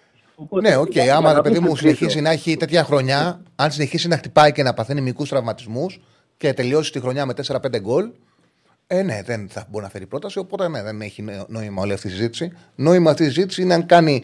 Πέρσι βάλει 18 γκολ ο Γκαρσία. Ο Λιβάη. Αν βάλει φέτος 15. Ο Λιβάη Γκαρσία. Πέρυσι έβαλε 18 γκολ σε κύπελο και πρωτάθλημα. Επειδή ίσως να σου έχει. μπορεί να σου έχει διαφύγει. Έβαλε 18 γκολ σε κύπελο. Ναι, συνολικά δεν μου διαφύγει. Συνολικά 18 γκολ. Άκουσα. Ναι, σε όλα. Τον οποίο ε, περισσότερα από 6-7 γκολ ήταν με πέλαντι τα οποία μάλιστα δεν είχε κερδίσει ο ίδιος. Λοιπόν. δεν έχει σημασία. Ε, έγραψε νούμερο, ρε παιδί μου. Θέλω να σου πω ότι παίζει ρόλο. Παίζει ρόλο στο... Για το βιογραφικό ή για παίζει... το αυτό; Α, ε, ναι, γιατί βλέπεις βλέπεις ταχύτητα, βλέπεις ε, βλέπεις ένταση, βλέπεις τρεξίματα, βλέπεις και 18 γκολ και λες τον παίρνω, ρε παιδί μου. Ναι, δηλαδή, το, μπορεί πρόβλημα, να το, το πρόβλημα είναι ότι αυτοί που πάνε και αγοράζουν από τις ομάδες που βλέπουν, ε, βλέπουν πέρα από αυτά. Εγώ πιστεύω ότι ο Λιβάη Γκαρσία, ο Λιβάη Γκαρσία, εάν είναι να πουληθεί σε καλή ομάδα, δεν θα απολυθεί για τη θέση του Σεντερφόρ. Είμαι 100% βέβαιος και θα το δείξει αυτό η πορεία των πραγμάτων. Πάντως η Λαν πρόταση ναι, που είχε κάνει για Διοπεντά. Τον ήθελε για φως. Για Διοπεντά. Είχε, είχε δώσει τον ναι, Πεντά ναι, ναι, ναι, και τον ήθελε να το πάρει για φως. Η Λαν. Σω να. Η Λαν. Γιατί είχαν ακουστεί και άλλες ομάδες, μεγαλύτερες ομάδες, οι οποίες σε καμία περίπτωση το έχει, ε, το έχει επιβεβαιώσει και ο, τουλάχιστον για τις προτάσεις που ήρθαν ο συνάδελφός ο Βαγγέλης Αρναούτογλου, το λέω το παιδί γιατί ας πούμε, ο ίδιος το ναι, πρόσφατα, έτσι, ο οποίος ποτέ δεν ήρθε προτάσεις πάνω από 10 εκατομμύρια. Και φυσικά η ΑΕΚ δεν μπορούσε να δεν μπήκε καν σε κουβέντα και καλώς έκανε δηλαδή. Έτσι. Γιατί μην ξεχνάμε ότι. Αχιλέα, εσύ τι, τι θα ψήφιζες στο, στο χθεσινό πόλ ψήφισες για ποιον παίκτη ψήφιζε. Δεν, δεν, το είδα, δεν είδα την εκπομπή, είχα τερά, πολλή δουλειά, δεν είδα την εκπομπή ah, καθόλου. Okay. Τι έγραφε, αν επιτρέπεις. Αν Όχι, ρε παιδί, ναι. Σε, να σε ρωτήσω, σε, για να σε ρωτήσω το πα. Ναι, ναι. Ε, σε ποια θέση πιστεύεις ότι χρειάζεται ε, παίκτη ΑΕΚ; Στόπερ, κεντρικό, χάφα, αριστερό μπακ και δεξιμπάκ. Δηλαδή, αν, αν είχες να κάνεις μία, μεταγρα... μία μεταγραφή από τι τέσσερις, θα, ε, πού θα έπαιρνε. Το Γενάρη. Για το Γενάρη. Τώρα, μία μεταγραφή. Μία μεταγραφή. Σε ποια θέση θα έπαιρνες για την ΑΕΚ; Μεταγραφή, εγώ θα, θα τους έδιωχνα όλους και θα έπαιρνε ένα σεντερφόρ. Σεντερφόρ. ναι, ε, υπήρχε το σεντερφόρ, δεν υπήρχε. Σε ποιο θα έπαιρνα. Σε ποιο θα έπαιρνα. Θα έκανα μία στην Παναγίτσα και στο Θεούλη πάνω. Θα έκανα μία προσευχή να μου στείλει ένα ελαραμπί στα 26 του. Καλά. Ναι. δεν, δεν, λέω, δεν λέω για δικούς μου παλιούς, γιατί μπορεί να μπερδευτούμε. Η Νικολαίδη κλπ. Λοιπόν, αλλά θα ήθελα αυτό το σεντερφόρ. Εντάξει. Και μακάρι, Όταν... μακάρι, μακάρι να μπορούσε να εξελιχθεί αυτό το παιδί που λέγεται Λιβάη Γκαρσία σε πραγματικό εξτρέμ. Γιατί πότε γύρισε ο Λιβάη Γκαρσία από εξτρέμ φόρ, δεν ξέρω αν το θυμάσαι. Δεν ξέρω. Με το Πανετολικό. Το μάτι Με του τον Πανετολικό ήταν. Πανετολικό τον Είναι- έβαλε σαν φόρ. Πότε, Σαβρίνο, πότε τον Σαβρίνο. γύρισε; Τον γύρισε όταν τον είδε με τον Παναθηναϊκό. Συλλοφόρο. Συλλοφόρο, ναι, συλλοφόρο. Τότε συλλοφόρο. το γύρισε; Γιατί, γιατί το παιδί δεν έχει κάτι άλλο. Έχει πρόβλημα ρυθμού και τακτικό πρόβλημα. Το να διορθώσεις το πρόβλημα ρυθμού και το τακτικό πρόβλημα ενός εξτρέμ είναι πιο εύκολο από το να μάθεις να βάζεις γκολ. Γιατί Σε ευχαριστώ το- πολύ, το δεύτερο Αχιλέα. είναι εύκολο. Γι' αυτό αυτό είναι. είναι Ευχαριστώ τόσο πολύ, αυτό. Αγγλία μου. Να είσαι καλά, Αχιλλέα μου. Ευχαριστώ πάρα πολύ. Όπου τον έκλεισα κατά λάθος τον άνθρωπο. Καλά, μωρέ, δεν πειράζει. Εντάξει. εντάξει. Συγγνώμη, Αχιλέα. Σε έκλεισε κατά λάθος ο Στέφανος, λέει. Εντάξει, οκ. Το χαιρετάμε το φίλο του Αχιλέα. Λοιπόν, ε, η ΑΕΚ πάντως ανέβηκε σκαλιά με το Λιβάι φορ και όχι εξτρέμ. Έχει. Κοίταξε, έχει ανεβάσει το επίπεδο έντασης στο ποδόσφαιρο του. Ο καθένας έχει την άποψή του ποδοσφαιρικά. Ο καθένας έχει την άποψή του. Το ποδόσφαιρο του. Ο Αχηλέα λέει. Έλα κούρασε το να τρίτο τσεκουπί στον Αχηλέα. Σαμάτα μου, που είναι το τρίτο τσεκουπί ο Αχηλέα. Ο Αχηλέα βγήκε και 40, 44 και έκλεισε και 52. Και σε μια εκπομπή χαλαρή σήμερα. Δεν έχουμε και τέτοιο. Δεν, δεν έχει επικαιρότητα. Σήμερα χαλαρά είμαστε. Εντάξει, έχει δικαίωμα κάποιος. Και, έχει και επικαιρότητα η ΑΕΚ τώρα στα θέματα που του αρέσουν το Χιλέα για τον Μπαγκασέτα, για τον Σεντερφόρ και τον άφησαμε λίγο παραπάνω και δεν χάθηκε ο κόσμος. Μια χαρά ήταν. Μια χαρά ήταν. Ε, ε, ωραία, πάμε, πάμε στον κόσμο. Χαίρετε.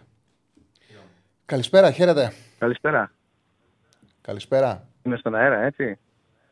Ε, Ναι, ναι, στον αέρα. Καλησπέρα, Τσαλή. Ε, ήθελα... Λέει ένας φίλος, δεν καλεί ένα χιλιά μια φορά σε ακομπή να τον ορίσουμε κι εμείς. Ναι, πού να τον εβάλω. Για πείτε μου, πού να τον βάλω. Ποδαράκια σου. Στο καινούριο στούντιο θα καλούμε και ανθρώπους. Ε, άσχετο με τα χιλιά. Στο καινούριο στούντιο θα καλούμε και ανθρώπους. Όχι, καλά κάνει. έχουμε Καλά και- κάνει. Έχει, έχει, απόψη, έχει πολλές απόψεις ε, ενδιαφέρουσες. Δεν έχουμε χώρο να καλέσουμε οποιοδήποτε. Όχι, λέει, όντως. Ναι, Εδώ δεν έχουμε χώρο. Ε, Στο απλά, καινούριο απλά στούντιο θα το έχω, φτιάξουμε. έχω ενστάσεις ε, στο θέμα ειδικά του Καρσία για το οποίο υποστηρίζει ότι δεν είναι φόρ.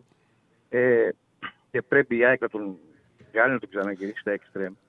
Ε, Όχι, ο Αχιλιά δεν είναι επειδή του μου έχει συζητήσει, δεν λέει αυτό. Λέει ότι είναι ένας παίκτης να έχει center for και αν το περνάς δεύτερο επιθετικό.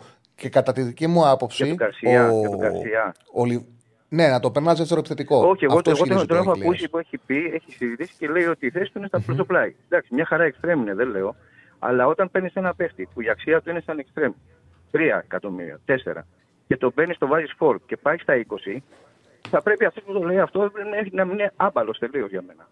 Δηλαδή, Εντάξει, κοίταξε να δεις. Μην, μην μειώνουμε. Τώρα ο καθένας δείχνει την άποψή του. Τώρα από εκεί πέρα η αλήθεια είναι ότι τον Γκαρσία. είναι δυνατόν όντως, ένας τον πρόεδρο, είχανε- ένας πρόεδρος, ο οποίος έχει μια ομάδα. Δέκα, δέκα, δέκα, δέκα δευτερόλεπτα. Μου, δίνει- μου αφήνει 10 δευτερόλεπτα. Ναι, ναι. 10 δευτερόλεπτα μόνο θα σου πω το εξής.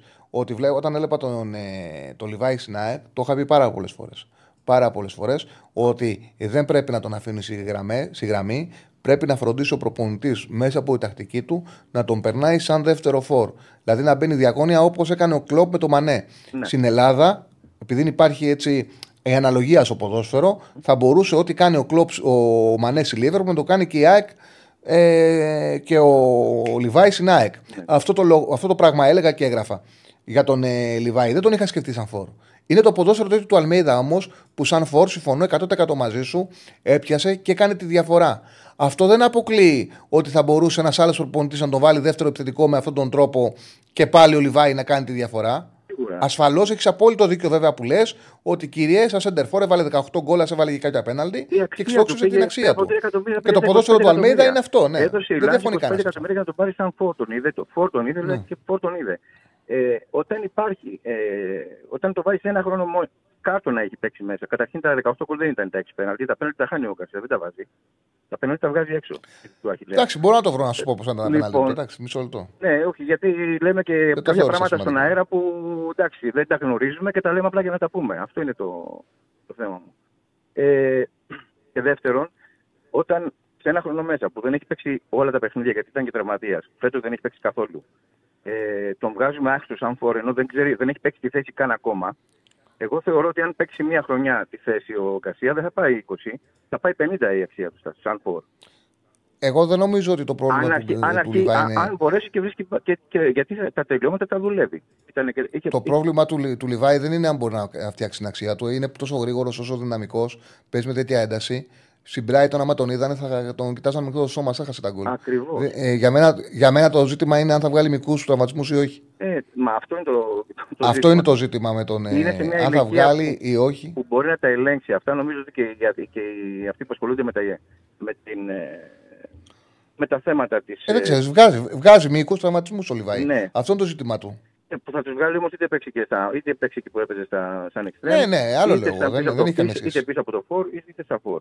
Ε, εν πάση περιπτώσει, θεωρώ ότι αν κάνει μια καλή χρονιά και αν πάει καλά το παιδί και από τραυματισμού και δεν έχει. Και, γιατί δεν με ενδιαφέρει να της να της κάνει όλε τις ευκαιρίες γκολ. Αυτός μπορεί να βγει 10 τετατέτ και ένας άλλος μπορεί να βγει 3 τετατέτ. Έτσι. Α μου κάνει από τα 10 τα, τα 2, τα 3, δεν λέω για, σε- για ένα παιχνίδι. Έτσι. Λέω ε, σε, σε, σε γενικές γραμμές. Γκολ και θα είμαι μια χαρά. Όχι μόνο εγώ, θα είναι και η ΑΕΚ πολύ καλά. Όσον αφορά το θέμα του, του που λέμε για τον. ε, για Λοιπόν, τον κάτσε να Μπακασέτα. σου πω 22-23 πόσα πέναλτι έβαλε. Ένα το δεύτερο τον ε, Λιβαδιακό, δύο με τον Όφη, όχι τι παίζει ρόλο, απλά μια και το. Ε, όχι, βγάζεις. επειδή έχει χάσει με τον Παναθηναϊκό. Τρία με τον Ολυμπιακό, τρία με τον Ολυμπιακό, πόσα έβαλε θα σου πω. Ναι. Τέσσερα έβαλε πέρσι από τα 18, τα 5 ήταν πέναλτι. Πέντε είναι. Δεν είναι ούτε 7 ούτε ε, κανένα. Είναι πέντε. Είναι πέντε Πέντε ο- πέναλτι έβαλε. Είναι.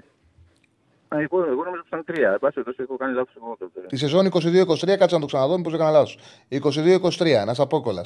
Στο 0-2 με το Λεβαδιακό το δεύτερο πέναλτι. Ε, με τον Όφη στο 3-0 το πρώτο πέναλτι, 2. Με τον Ολυμπιακό στο κύπελο στο 3-0 το τελευταίο γκολ πέναλτι, 3.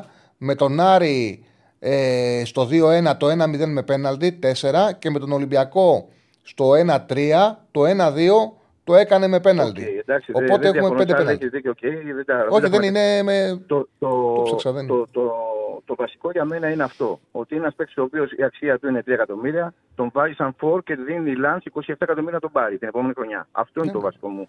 Ε, η ένσταση. Δεν μπορεί να το αμφισβητήσει κανένα. Δεν το είναι μα- δυνατόν, αυτό. λοιπόν, Έβαλε να τα- λέμε ότι- Έκανε την ΑΕΚ. Δεν είναι λοιπόν να- Βοήθησε. δυνατόν να βγαίνει ένας και να λέει οποιοδήποτε να λέει ότι κακό τον έβαλε να παίξει τερφόρ. Ρε φίλε, Γιατί έχω, δεν είναι εσύ, δυνατόν, μωρέ. εσύ, έχεις εσύ άλλη μια επιχείρηση.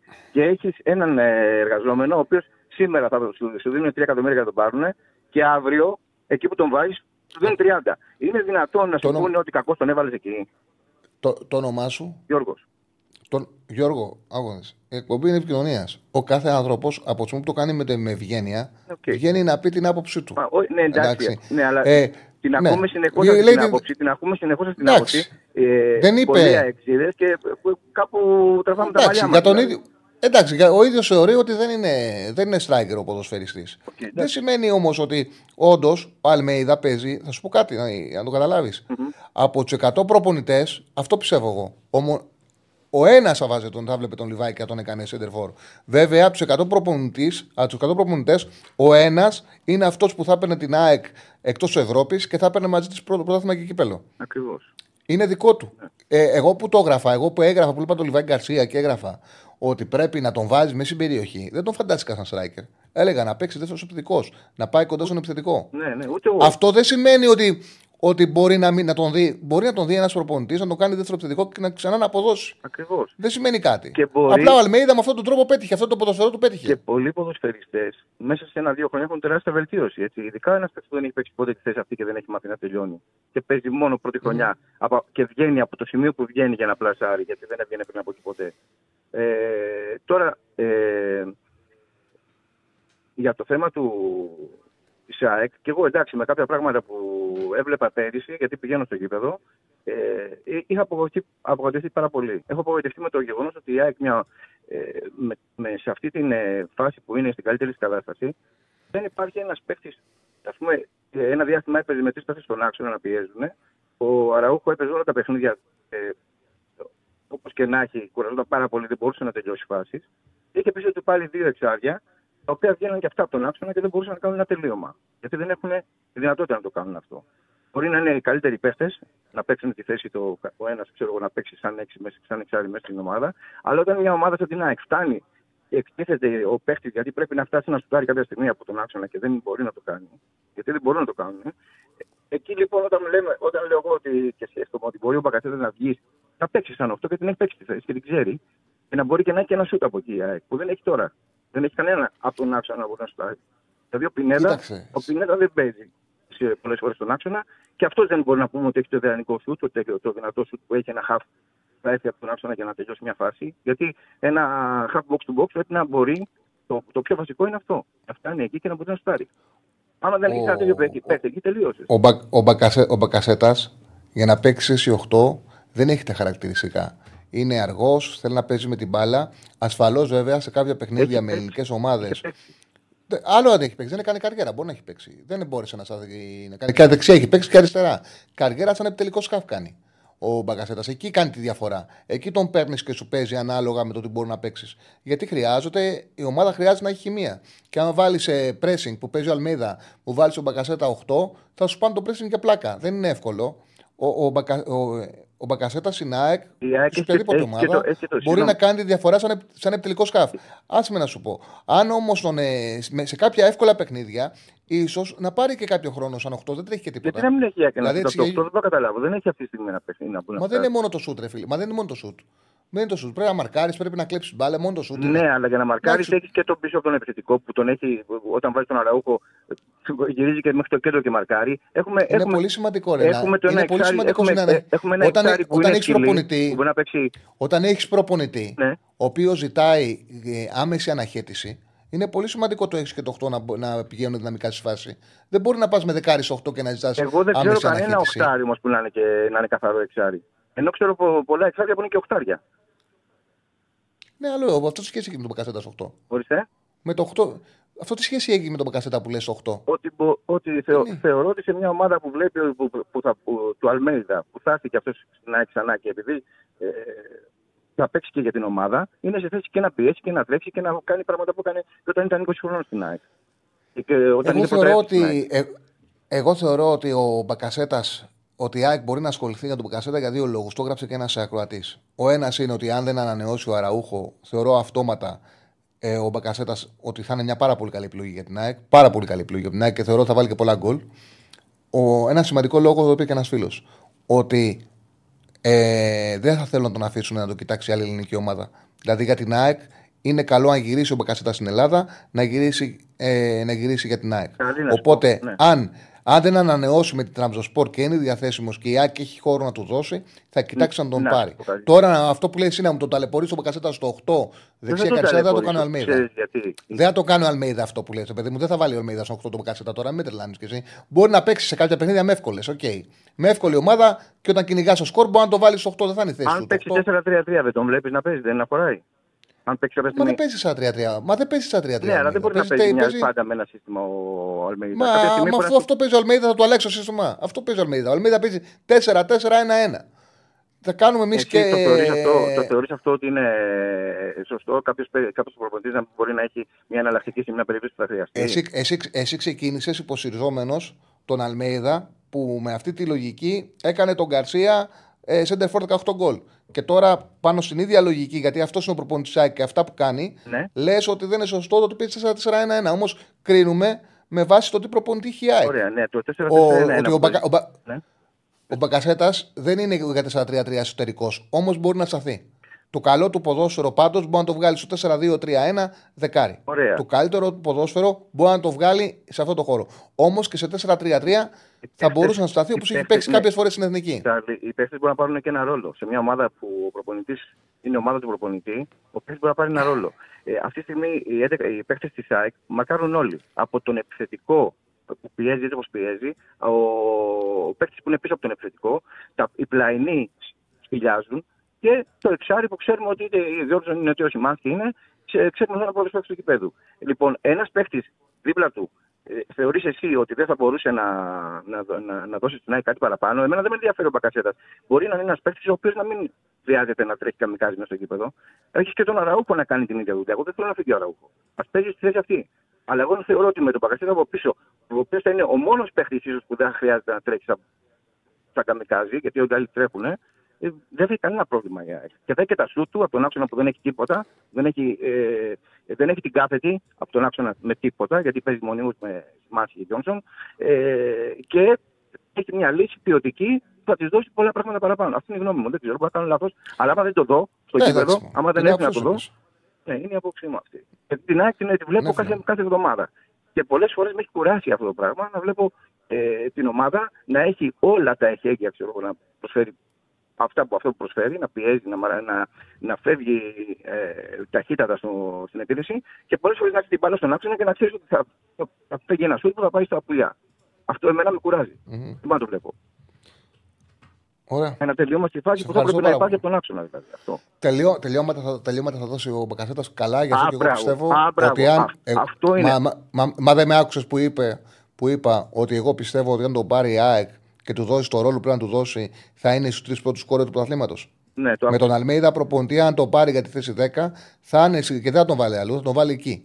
Ναι. Θα είναι στους τρεις πρώτους του πρωταθλήματος. Όμως, ένας καλός προπονητής για να πάρει ένα παίκτη θέλει προδιαγραφές. Δεν το κάνει πρόχειρα, όπως λες εσύ, να τον βάλει 8, να τον βάλει εκεί. Άμα πάει έτσι, θα τον μπλέξει.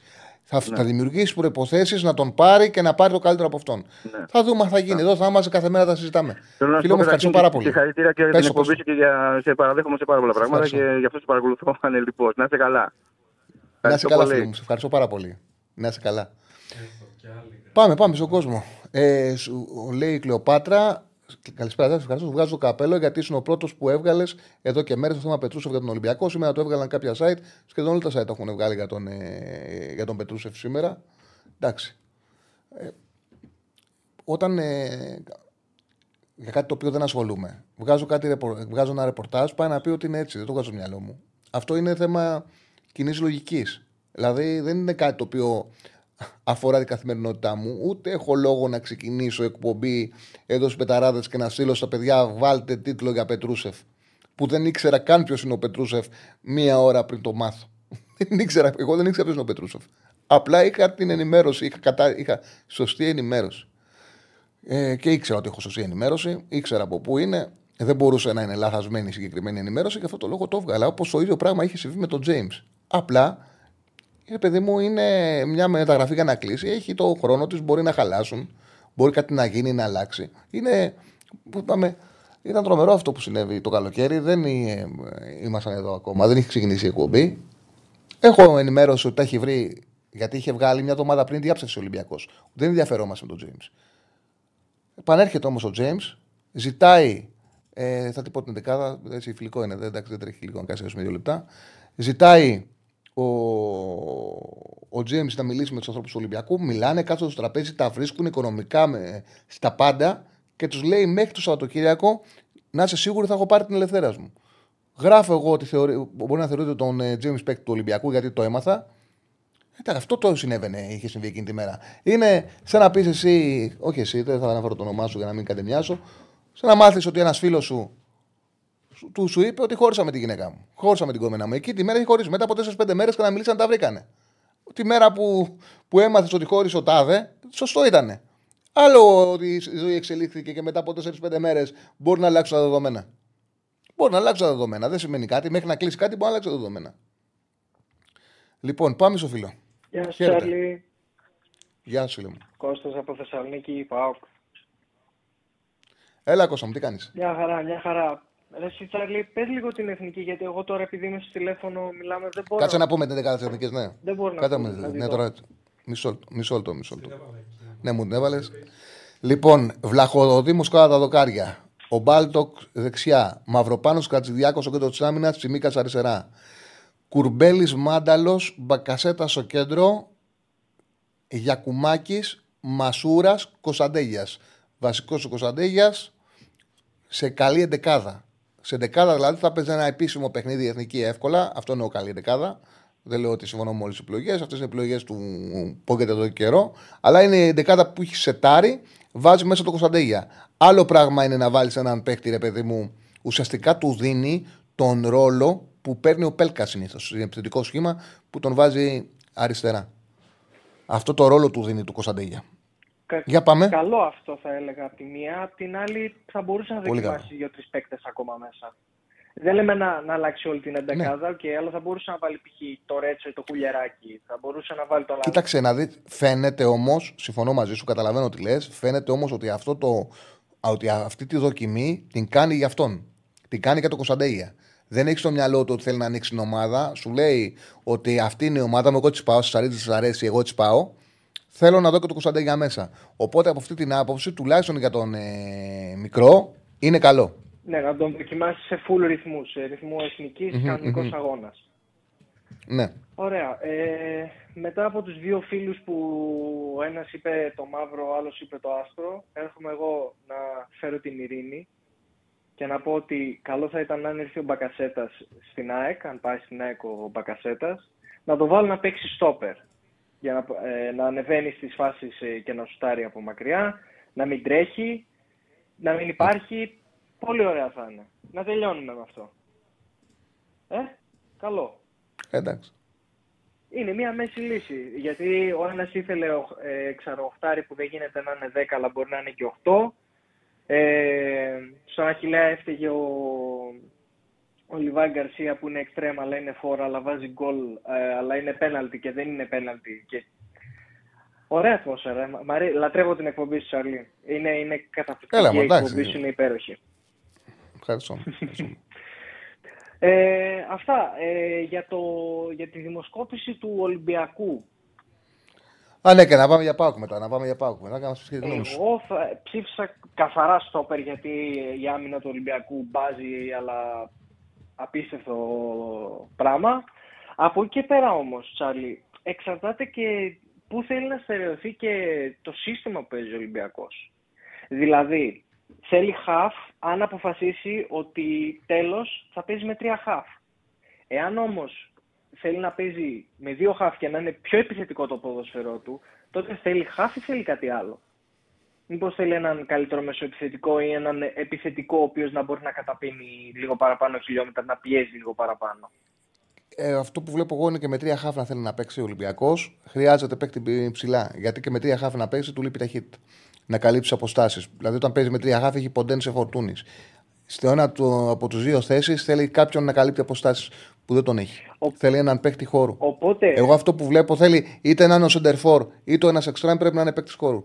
Οπότε το τι μεταγραφή θα μπορούσε να κάνει μελλοντικά Ολυμπιακός εκεί, είτε να είναι ένα ακόμα half κεντρικό, είτε να είναι ένας πιο επιθετικό γενής δεν μπορεί να δείξει και τι έχει περισσότερο στο μυαλό του Μαρτίνεθ για το πώς θέλει σε μια πιο τελική φάση. Ε, καλά, κοίταξε, σίγουρα. Σίγουρα, άμα γίνει η μεταγραφή, γιατί εμείς το λέμε μεταξύ μας τώρα. Άμα γίνει η μεταγραφή, θα το δείξει ασφαλώς. Θα δείξει το τι θέλει να παίζει. Ο Μαρτίνεθ, τι έχει στο μυαλό του.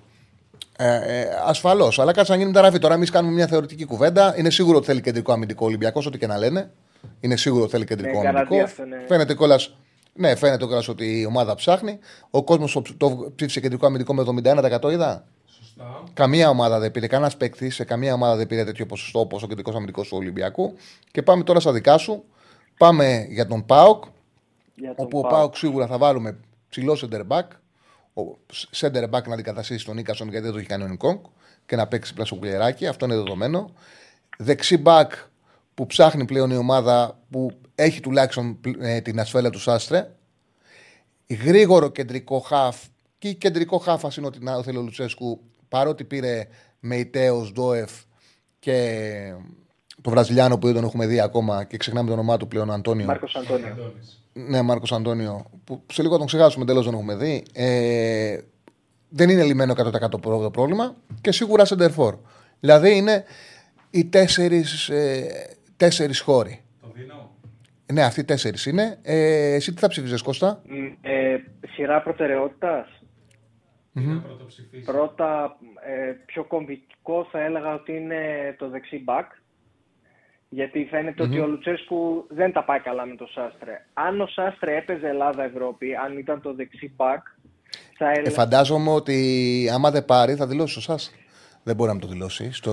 Ναι, θα είναι Από τον Ιανουάριο και μετά. Αλλά... Ε, ναι, 100% δηλώσει. Όλα τα ρεπορτάζ δείχνουν ότι ο Πάουκ έχει ξεκινήσει ενεργά πλέον να ψάχνει. Να ψάχνει δεξιμπάκ, ναι. Ισχύει, Οπότε δηλαδή θεωρείται σε σχεδόν δεδομένο ότι ο Πάουκ θα πάρει δεξιμπάκ. Υπήρξαν κάποιες συζητήσεις γύρω από το στόπερ, αλλά οι συζητήσεις ήταν υποτίθεται ότι σε περίπτωση που φύγει κάποιος στόπερ, είτε ο Μιχαηλίδης με δανεισμό, είτε ο, ο Νάσμπεργκ, και γιατί ο Εκόνγκ θεωρούταν ότι θα πάει να παίξει στο Κόπα Αφρικα, αλλά από ό,τι φαίνεται μάλλον δεν θα πάει, γιατί δεν τα πάει καλά με τον ε, προπονητή. Πεσέιρο. Οπότε υπάρχει μια σκέψη πίσω από το θέμα ΕΚΟΝ, αλλά από το θέμα, όχι τόσο θέμα ΕΚΟΝ, όσο θέμα γενικότερα στόπερ. Ότι μπορεί να υπάρξουν αλλαγές εκεί. Από ό,τι καταλαβαίνω, ακόμα τον πιστεύουν, απλά είναι επιφυλακτικοί πλέον και στην ΠΑΕ μέσα με τον ΕΚΟΝ. Στα Χάφρετσάλι λείπει η ταχύτητα. Είναι το νούμερο ένα πράγμα που λείπει σε, σε ταχύτητα, αλλά ο Μάρκος Αντώνιο υποτίθεται ότι είναι ένα πάρα πολύ γρήγορο χαφ. Το θέμα είναι όμως θα παίξει, δεν θα παίξει. Με ό,τι έχουμε δει, εγώ θα ψήφιζα χαφ. Γιατί σε όλα τα άλλα κουτσοβολεύεται. Αν ήταν να πάρω έναν. Σε όλα τα άλλα, για μένα ναι, θέλει ταχύτητα στο κέντρο. Λοιπόν, θέλει. Ό,τι, ας έχει ποσοτικά παίκτες, για μένα. Βέβαια, έτσι όπως βλέπω εγώ το ποδόσφαιρο.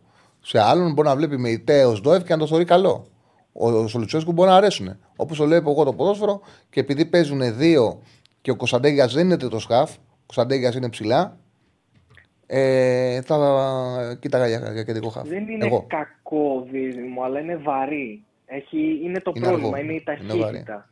Είναι βαρύ. Είναι, είναι βαρύ και δεν καλύπτει αποστάσεις. Αυτό υποτίθεται ότι θα το έλυνε ο Μάρκος Αντώνιο, αλλά Μάρκος Αντώνιο δεν έχουμε δει. Και έχουμε καρφιτσώσει ναι, okay. ένα, ένα συμβόλαιο στα ένα εκατομμύριο στον τοίχο, να το βλέπουμε. Mm-hmm. Μακάρι να γίνει το, το παιδί, υποτίθεται ότι είναι καλά πλέον, κάνει κανονικά, ε, πώς θα λένε, προπονήσεις.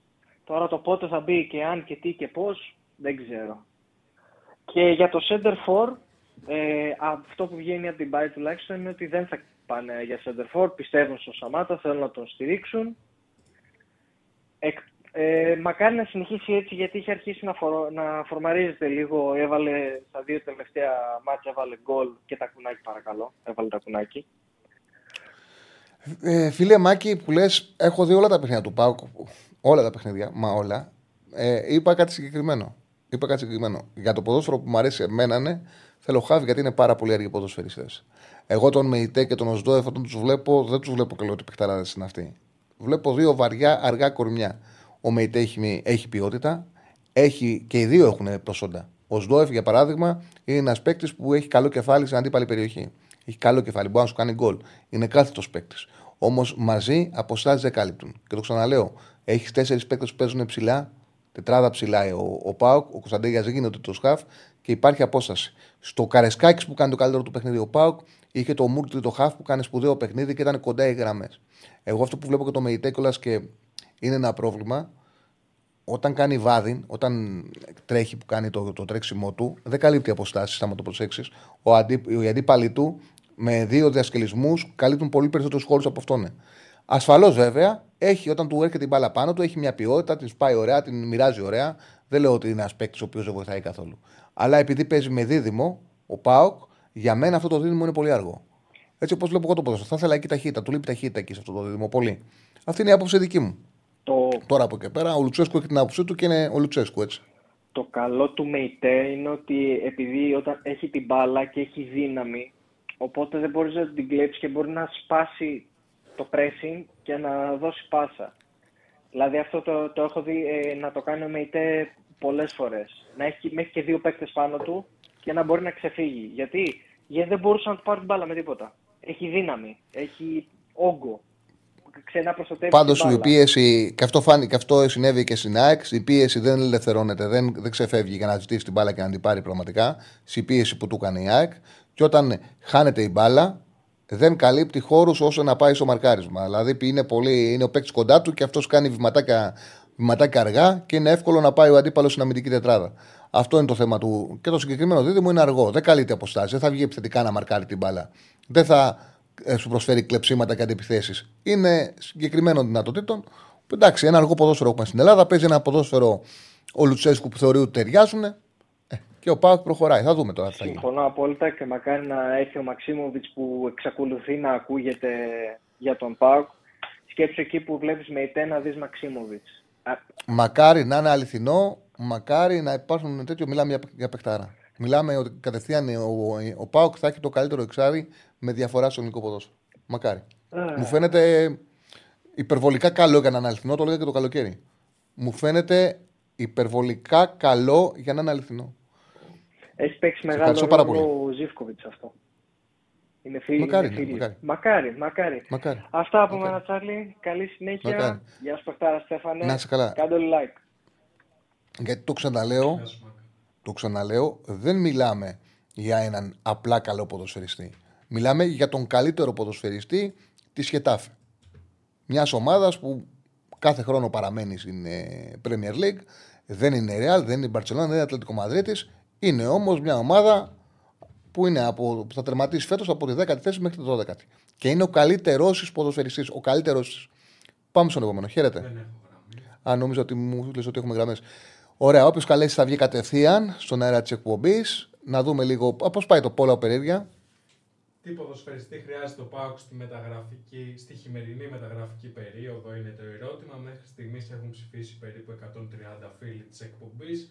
34% έχει ψηφίσει ότι ο Πάουκ χρειάζεται δεξί μπακ, ακολουθεί με 32% ο center for, με 27% ο στόπερ και με 8% ο κεντρικός χαφ. Ε, για ξαναπέσαμε πώ σου παίρνει πρώτος. Δεξί μπακ 33-34 περίπου, center for 31, στόπερ 28, κεντρικό half 8. Μοιρασμένα είναι. Για ένα φίλο που λέει αδικό το ΜΕΙΤΕ έχει παίξει σε υψηλό επίπεδο και μου είπε για το, και έβαλε σαν παράδειγμα τον Μπούσκετ. Μα γι' αυτό το λόγο μίλησα για τη χημεία και γι' αυτό το λόγο εξήγησα το δίδυμο που κάνει με τον Οσντόεφ και το σύλλογο ποδοσφαίρου του Πάουκ που έχει τέσσερις παίκτες ψηλά.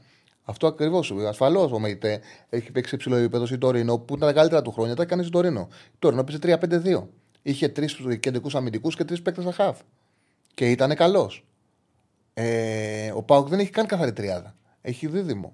Γι' αυτό το λόγο εξήγησε το ποδόσφαιρο του. Ασφαλώς και ο Μεϊτέ έχει ποιότητα, έχει μια καλή πάσα, έχει καλό κράτημα μπάλας και μπορεί, θα μπορούσε με ένα εξάρι πίσω του και έναν εσωτερικό χαφ διαφορετικό να παίξει και να είναι πάρα πολύ καλός. Ε, αλλά αυτό το δίδυμο είναι αργό. Είναι, έχει συγκεκριμένα χαρακτηριστικά αυτό το δίδυμο με τον Οσντόεφ. Ο Λουτσέσκου είναι λες και παίζει με τον Πάουκ FM και, σε ένα, και στο ένα τέταρτο της σεζόν κατάλαβε ότι έχει ξεχάσει να αλλάξει εντεκάδα. Τι να σου πω, δεν ξέρω πώς το έχεις στο μυαλό σου. Ε, για να δούμε κανένα άλλο μήνυμα. Έτσι, ανέβασε μου λίγο το, το chat. Ε, μετά τη 4, γιατί αυτό το match δεν έγραψε, απλά έχει παραλυ... επόμενα. Αν κάνει και βγει τετάρτο στο Europa, πώς βλέπεις τον Μαρτίνεθ. Πώς βλέπει. Α, αν βγει τετάρτο στο Europa, πώς θα βγει τετάρτο στο Europa. Ε, ναι, αν βγει στο τέταρτος στο Europa, ναι, θα έχει πρόβλημα ο Μαρτίνεθ. Αλλά πώς να βγει, θα χάσει από το πολλά. Είναι πολύ μακρινό σενάριο. Είναι πολύ καλός καλύτερος Ολυμπιακός σε αυτήν την ομάδα ε, για να πούμε ότι θα χάσει ο Μαρτίνεθ από το Τόπολα. Ο κάθε προπονητής, για τον κάθε προπονητής ισχύει αυτό. Εντάξει, ειδικά αν είσαι καινούριος, ρε παιδί μου. Όντως, μια τεσσάρα σε ένα ντερμπι σου στερεί ένα κανονάκι. Δεν λέω ότι ο Μαρτίνεθ θα παίζει τη θέση του. Όχι, δεν συμβαίνει κάτι τέτοιο. Γιατί τον πήρε τον, τον Μαρτίνεθ ο Ολυμπιακός για να του κάνει ομάδα και τον πήρε ο τεχνικός διευθυντής του Ολυμπιακού και, για- και με σκοπό να του δώσει χρόνο για να μην επαναληφθούν τα, τα περσινά. Όμως σε κάθε περίπτωση, αν τρώσει 4 γκολ, ένα κανονάκι το, το χάνεις. Όμως από εκεί και πέρα, αυτό που λες πρέπει πρώτα να συμβεί για να το συζητήσουμε. Δεν πιστεύω. Είναι πολύ ακραίο για μένα να χάσει την τρίτη θέση από τον Τόπολα. Γνώμη μου, ο Τζούρισιτς έχει καιρό να κάνει καλό παιχνίδι και στον άξονα αξίζει τώρα τον χρόνο ο Μπερνάρ περισσότερο. Όχι, διαφωνώ. Ο Τζούρισιτς όποτε παίζει είναι πάντα σταθερός και καλός. Πάντα βοηθάει τον Παναθηναϊκό και συνολικά μέσα στο παιχνίδι κάνει πολύ περισσότερα πράγματα από τον ε, Μπερνάρ. Πολύ περισσότερα πράγματα από τον Μπερνάρ. Μια εκπομπή, ε, ασφαλώς θα αφιερωθεί μια εκπομπή στη Super League. Τώρα αυτή τη βδομάδα εννοείται. Εννοείται, θα έχουμε λογικά μεσοβδόματα θα κάνουμε μια εκπομπή που θα την αφιερώσουμε στη Super League με, με αριθμούς, γιατί έχει περάσει ένας σημαντικός κύκλος αγώνων. Με αριθμούς, με στατιστικά στοιχεία που θα μας βοηθήσει να δούμε και τι πρωτάθλημα βλέπουμε ακόμα καλύτερα. Ε, για το μείον 10 είπα απόψη, φίλε, που με ρωτάς, της Everton, ότι Πώς γίνεται, ρε παιδί. Εντάξει, έφαγε η Everton για το Financial Fair Play μείον 10. Τι γίνεται με την, Lee, με την ε, City, τι γίνεται με την ε, Chelsea. Είναι περίεργο, δεν μπορούμε να ακολουθήσουν. Ή αν είναι η πρώτη τιμωρία και να σκάσουν και πιο βαριές καμπάνες ε, στη συνέχεια. Ε, εντάξει, είναι πιθανό. Πάμε στον κόσμο. Χαίρετε. Καλησπέρα σας. Καλησπέρα. Καλησπέρα, φίλε μου. Ε, καλησπέρα, Τσάρλι. Πολύ καλή εκπομπή σου. Σε ευχαριστώ πολύ, φίλε μου. Ε, θα ήθελα να σε ρωτήσω, Γρηγόρης Άικλ, ε, Γρηγόρης ε, Μμμ. Αιτζής είμαι. Θα ήθελα να σε ρωτήσω γενικά αν είναι βάσιμες ε, οι πληροφορίες που λένε για το Άσο Μπακασέτα. Αν έχεις ακούσει κάτι πιο... επειδή δεν έχω κοιτάξει. Όχι, το συζητάγαμε, συζητάγαμε σε όλη την εκπομπή, αυτό συζητάγαμε. Τα δεδομένα είναι ότι αυτό βγήκε από τουρκικά μέσα μαζικής ενημέρωσης.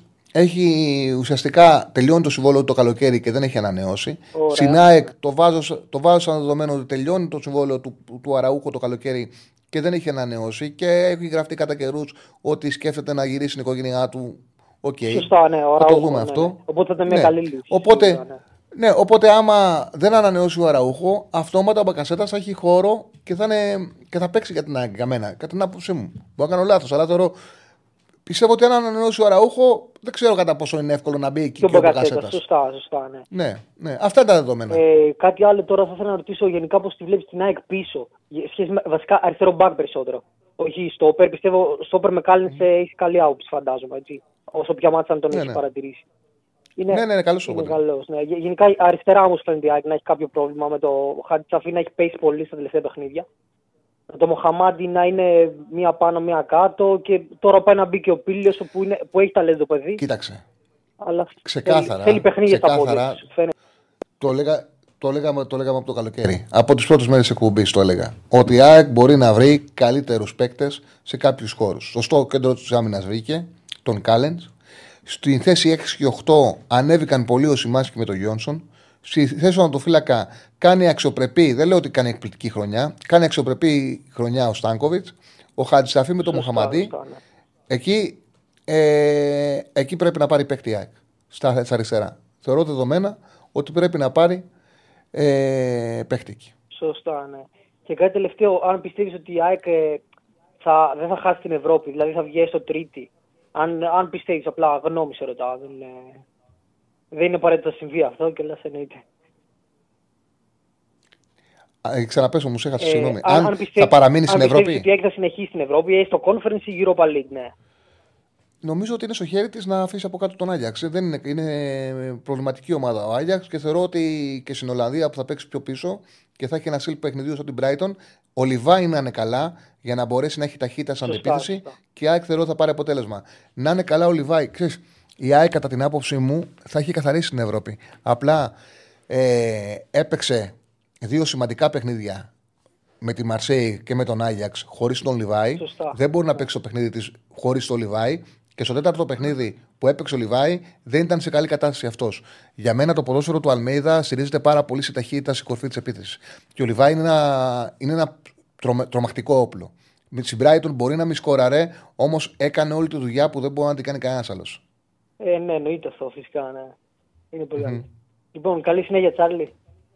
Ευχαριστώ πάρα πολύ. Γεια σου, φίλο μου, σε ευχαριστώ πάρα πολύ. Γεια, Σε ευχαριστώ πάρα πολύ. Ο, ένας φίλο, ο φίλος μας βάζει να ψάξουμε την παλιά Ισλανδία.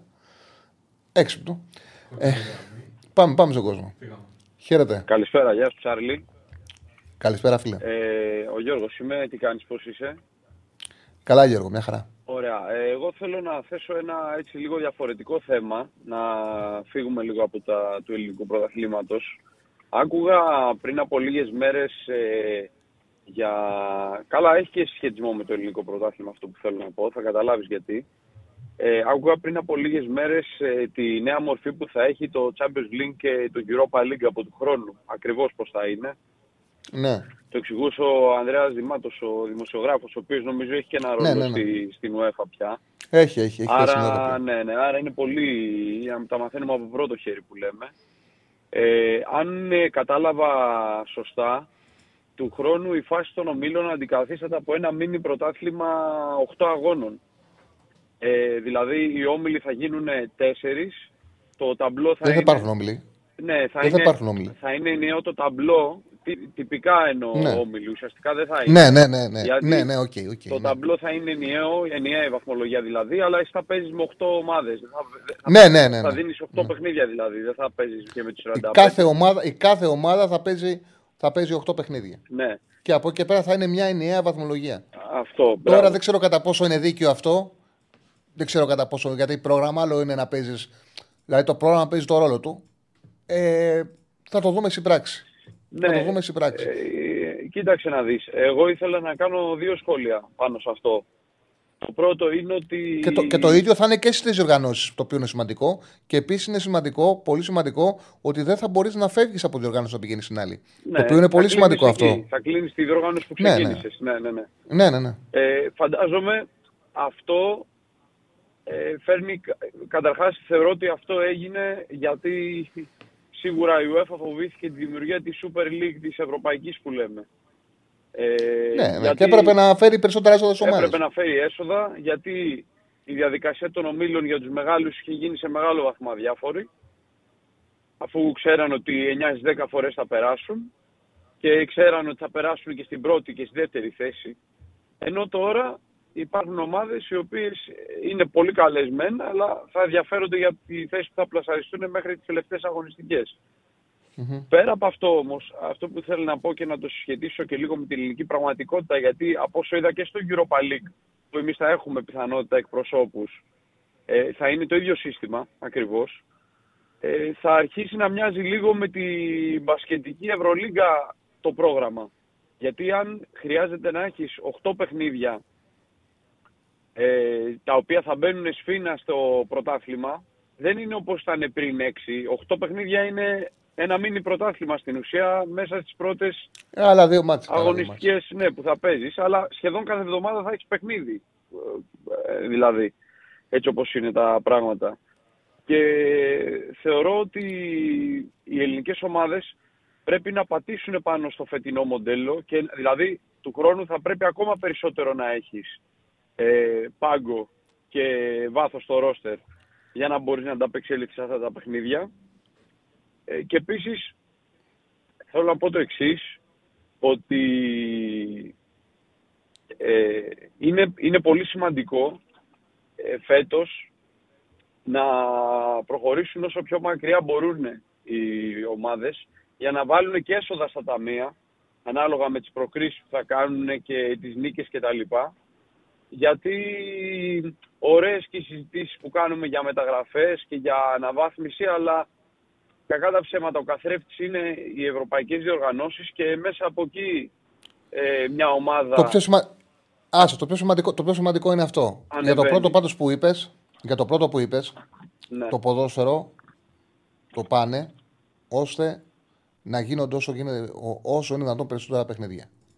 Δηλαδή ναι. ουσιαστικά το βλέπουν, το βλέπουν σαν προϊόν και σου λέει εμείς για να έχουμε έσοδα πρέπει να έχουμε κάθε μέρα να δείξουμε κάτι. Οπότε και οι διοργανώσεις, το καλεντάρι γίνεται πιο ασφικτικό. Το οποίο είναι κακό για τους ποδοσφαιριστές, είναι καλό για όλους τους άλλους. Για όλους τους ναι. υπόλοιπους, γιατί ουσιαστικά με αυτό το προϊόν μοιράζεται το χρήμα. Και επειδή είναι κακό για τους ποδοσφαιριστές και δεν αντέχεται, δεν μπορεί ένας παίκτης να είναι διαθέσιμος μόνιμα να παίζει παιχνίδι κάθε 3,2-3,3 μέρες. Έτσι βγαίνουν πλέον οι μεσόροι των παιχνιδιών. Είναι υποχρεωμένοι οι ομάδες να έχουν πολλούς ενεργούς παίκτες. Είναι υποχρεωμένες οι ομάδες να κάνουν rotation.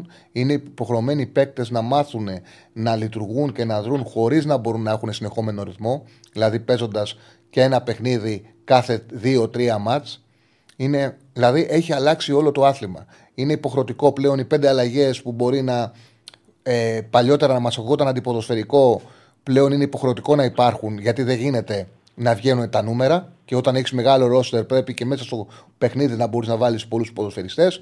Το άθλημα πάει προς εκεί, προς αυτό που αναφέρεις. Νομίζω που πολύ σωστά είπες ότι έγινε το ξεκίνημα φέτος και είναι υποχρεωτικό πλέον έτσι να συνεχίσει. Δεν μπορεί κανένας να, παρα, να παρακλίνει. Όποιος παρακλίνει να μένει πίσω. Όποιος αφήνει θέσεις ανοιχτές θα το πληρώνει.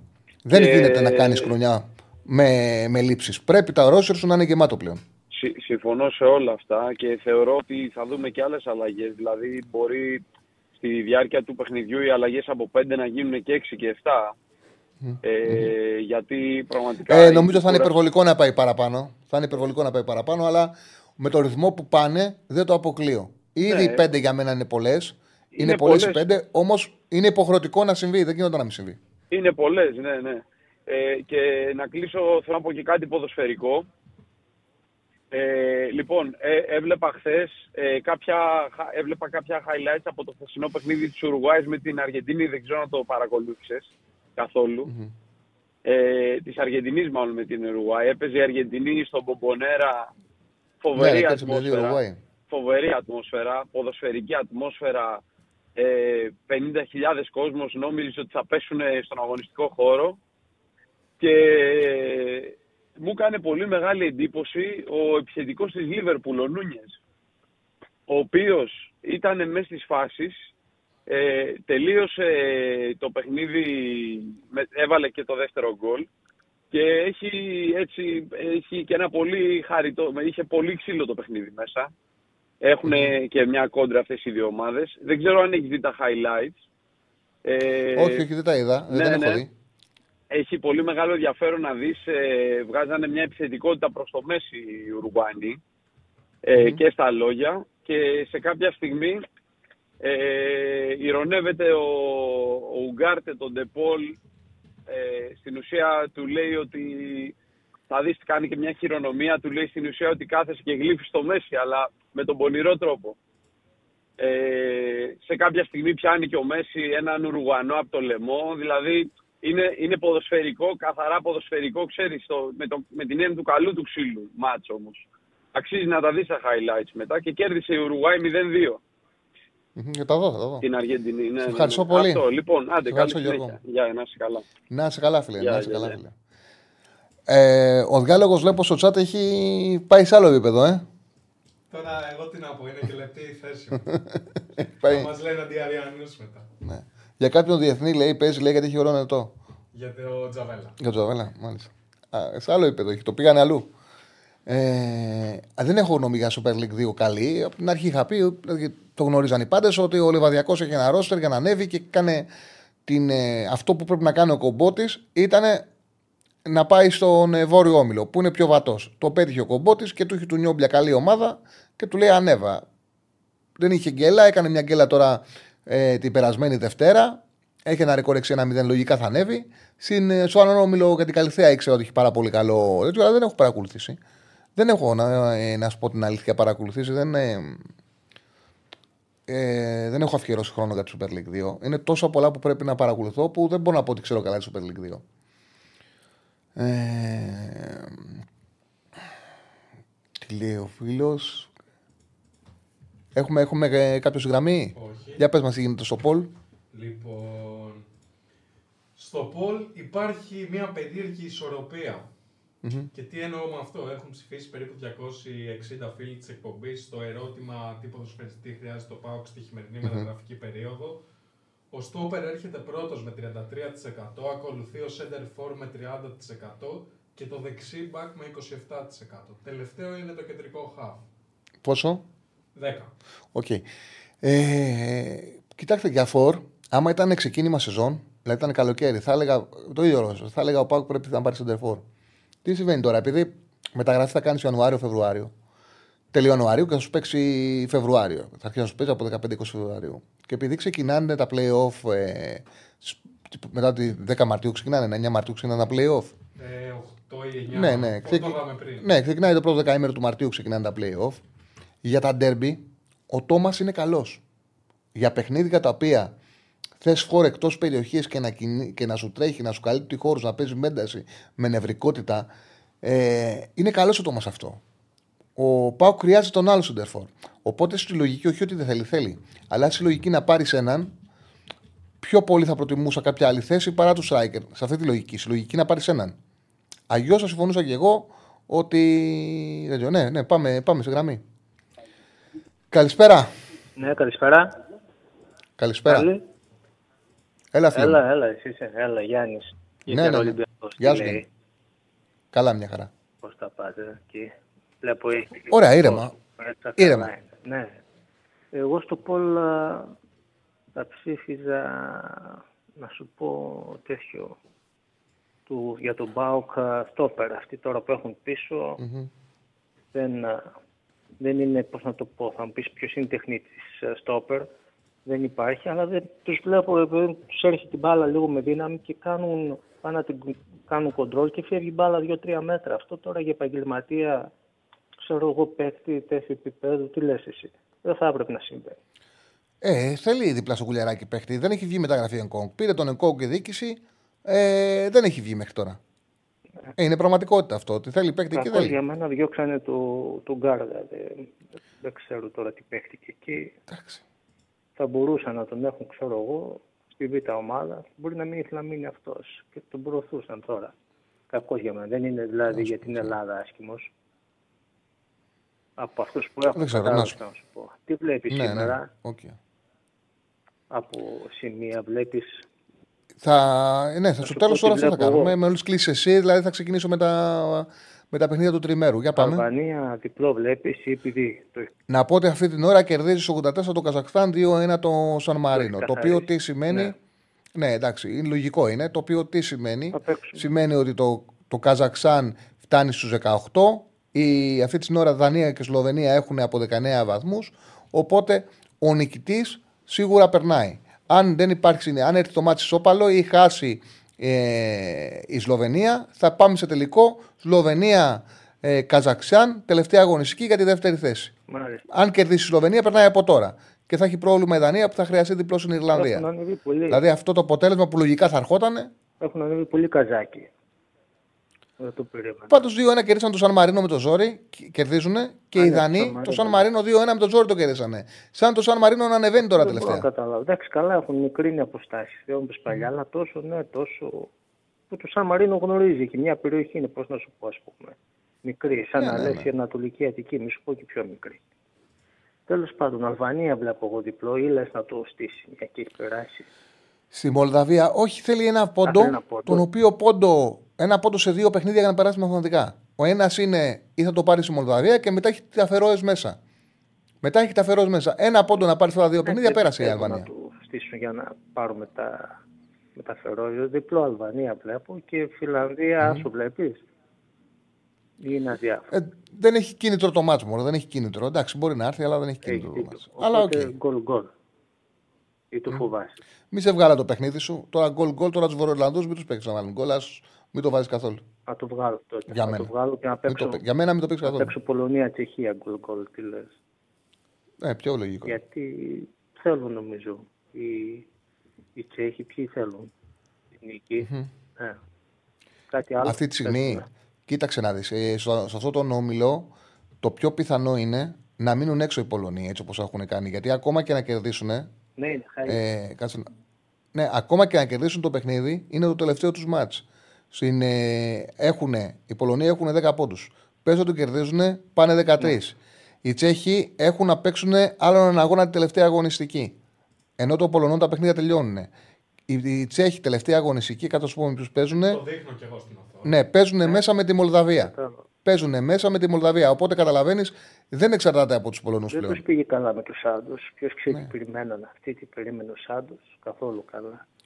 Και εκτός προκληματικών, να σου πω, Ρεάλ, ε, Βαγιαδολής. Οι Πολωνοί Ρεάλ. θέλουν και συνδυασμό αποτελεσμάτων Ναι, για να μπορέσουν να παίξουν ένα Nations League. Δηλαδή δεν, είναι, εσύ- δεν έχουν εξασφαλίσει τη θέση τους. Οι Κροάτες, για παράδειγμα, που αυτοκτόνησαν, αν δεν βγουν πρώτη ή δεύτερη, Nations League θα πάνε. Οι Πολωνοί δεν είναι Ναι, σίγουροι. μου αρέσουν οι αποδόσεις, αλλά.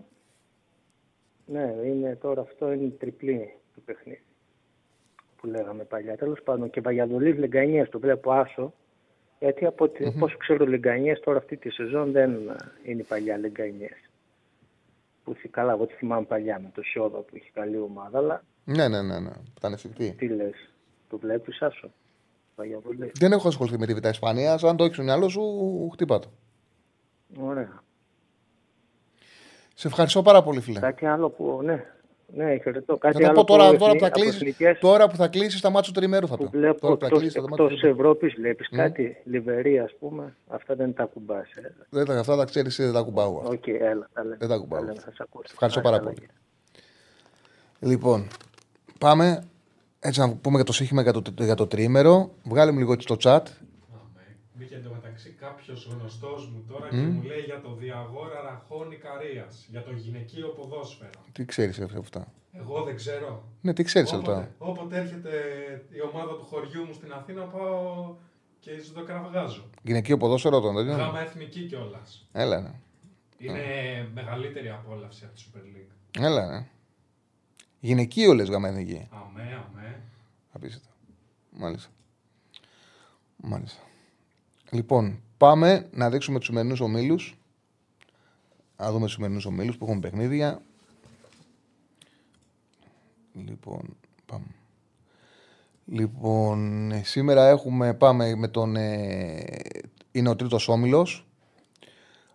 Έχουν οι Άγγλοι έχουν 16 βαθμούς. Οι Ουκρανοί έχουν 13. Η Ιταλία έχουν 10. Βόρεια Μακεδονία 7. Η Μάλτα δεν έχει πόντο. Οι Άγγλοι παίζουν μέσα με τη Μάλτα. Λοιπόν, και το σημαντικό παιχνίδι της Ιταλίας με τη Βόρεια Μακεδονία. Άμα δείτε όλες τις δηλώσεις, όλες τις τοποθετήσεις, οι Ιταλοί επειδή την έχουν πατήσει αρκετές φορές, τρεις φορές στη Βόρεια Μακεδονία, και τις τρεις φορές αποτέλεσμα, το ένα αποτέλεσμα τους είχε φέρει να παίξουν μπαράτ με τους Ιδούς που είχαν αποκλειστεί. Στο τελευταίο, για το τελευταίο Μουντιάλ τους απεκλείσαν οι ίδιοι οι Βορειομακεδόνε. Τους αποκλείσαν οι ίδιοι.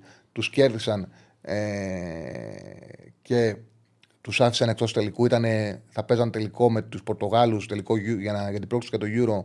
Στο γήπεδο τους χάσανε και μείναν εκτός. Και τώρα τα πράγματα έχουν εξής. Οι Ιταλοί πρέπει να κερδίσουν, να κερδίσουν το σημερινό παιχνίδι και μετά, αν το καταφέρουν, πάνε να παίξουν στο Leverkusen για δύο αποτέλεσματα με την Ουκρανία. Είναι πάρα πολύ σημαντικό να το κάνουν. Δηλαδή να κερδίσουν σήμερα. Έχουν πολύ άγχος, έχουν ε, άσχημη εμπειρία με τη, σε αυτό το παιχνίδι και νομίζω ότι αυτό θα τους οδηγήσει στο να πάνε να το καθαρίσουν το μάτς. Δηλαδή να μην το αφήσουν στο όριο. Να καθαρίσουν. Και για αυτό το λόγο, εντάξει, δεν έχουν, η, Βο, η Βόρεια Μακεδονία δεν έχει κανένα, κανένα κίνητρο. Για αυτό το λόγο, εγώ επέλεξα την καθαρή νίκη των Ιταλών με ασιατικό χάντικα 1,5. Οι τιμές ήταν πάνω από 1,50 τώρα είναι, έχουν πέσει στο 1,4,5 περίπου στην Πέτρια 65. Ε, εγώ θεωρώ ότι οι Ιταλοί θα κερδίσουν εύκολα. Και το δεύτερο σημείο της ημέρας είναι από τον όμιλο της Δανίας που παίζει με τη Σλοβενία. Αυτή την ώρα κερδίζει το Καζακστάν Σαν Μαρίνο. Εντάξει, αυτό λέει και λογική ότι το Καζακστάν θα κερδίσει το Μαρίνο. Τα πράγματα έχουν ως εξής τον όμιλο, το συγκεκριμένο. Οι Σλοβαίνοι μαζί με τους Δανούς έχουν 19 βαθμούς. Τώρα που κερδίζει το Καζακστάν πάει στους 18 βαθμούς.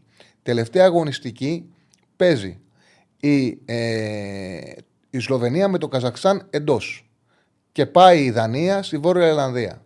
Τώρα, η λογική λέει ότι οι Δανείοι θα καθαρίσουν από τον όμιλο. Δεν θα το παίξουν μέχρι τελευταία αγωνιστική. Είναι πολύ καλύτερη ομάδα. Και το δείξανε και όταν ε, πιέστηκαν, πήγαν στη Φιλανδία, παίξαν πολύ καλύτερα και κερδίσαν με 0-1.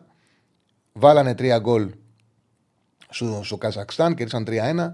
Θεωρώ ότι οι Δανείοι σήμερα θα καθαρίσουν και θα πάμε σε τελικό πρόκληση Σλοβενία-Καζακστάν με σίγουρο πλεονέκτημα να έχουν οι Σλοβαίνοι και το Καζακστάν. Το πιο πιθανό είναι να το βρούμε εμείς στα ημιτελικά. Έτσι, λογικά θα είναι το σενάριο του ομίλου. Οι Δανείοι δεν έχουν το Χόιλντ, όμως θα πάνε με καλύτερη άδα μπροστά. Ε, αναμένεται να είναι, είναι ο Ντόλμπεργκ, είναι ο Βιντ, είναι ο Πόλσεν. Έχουν καλούς παίκτες. Τον ε, πολύ καλό παίκτη, τον γρήγορο της Νάπολη που πήρε Νάπολη. Ε, Πώς λέγεται το όνομα του, ένας πολύ καλός δεξί εξτρέμ. Κάτσε να, να βρω το όνομά του. Πολύ καλός. Μου αρέσει πάρα πολύ αυτός ο Δανό. Ε, βγάζουν ταλέντα συνέχεια οι Δανοί. Ο τέτοιος μου. Ο Λίντστρομ. Ο Λίντστρομ.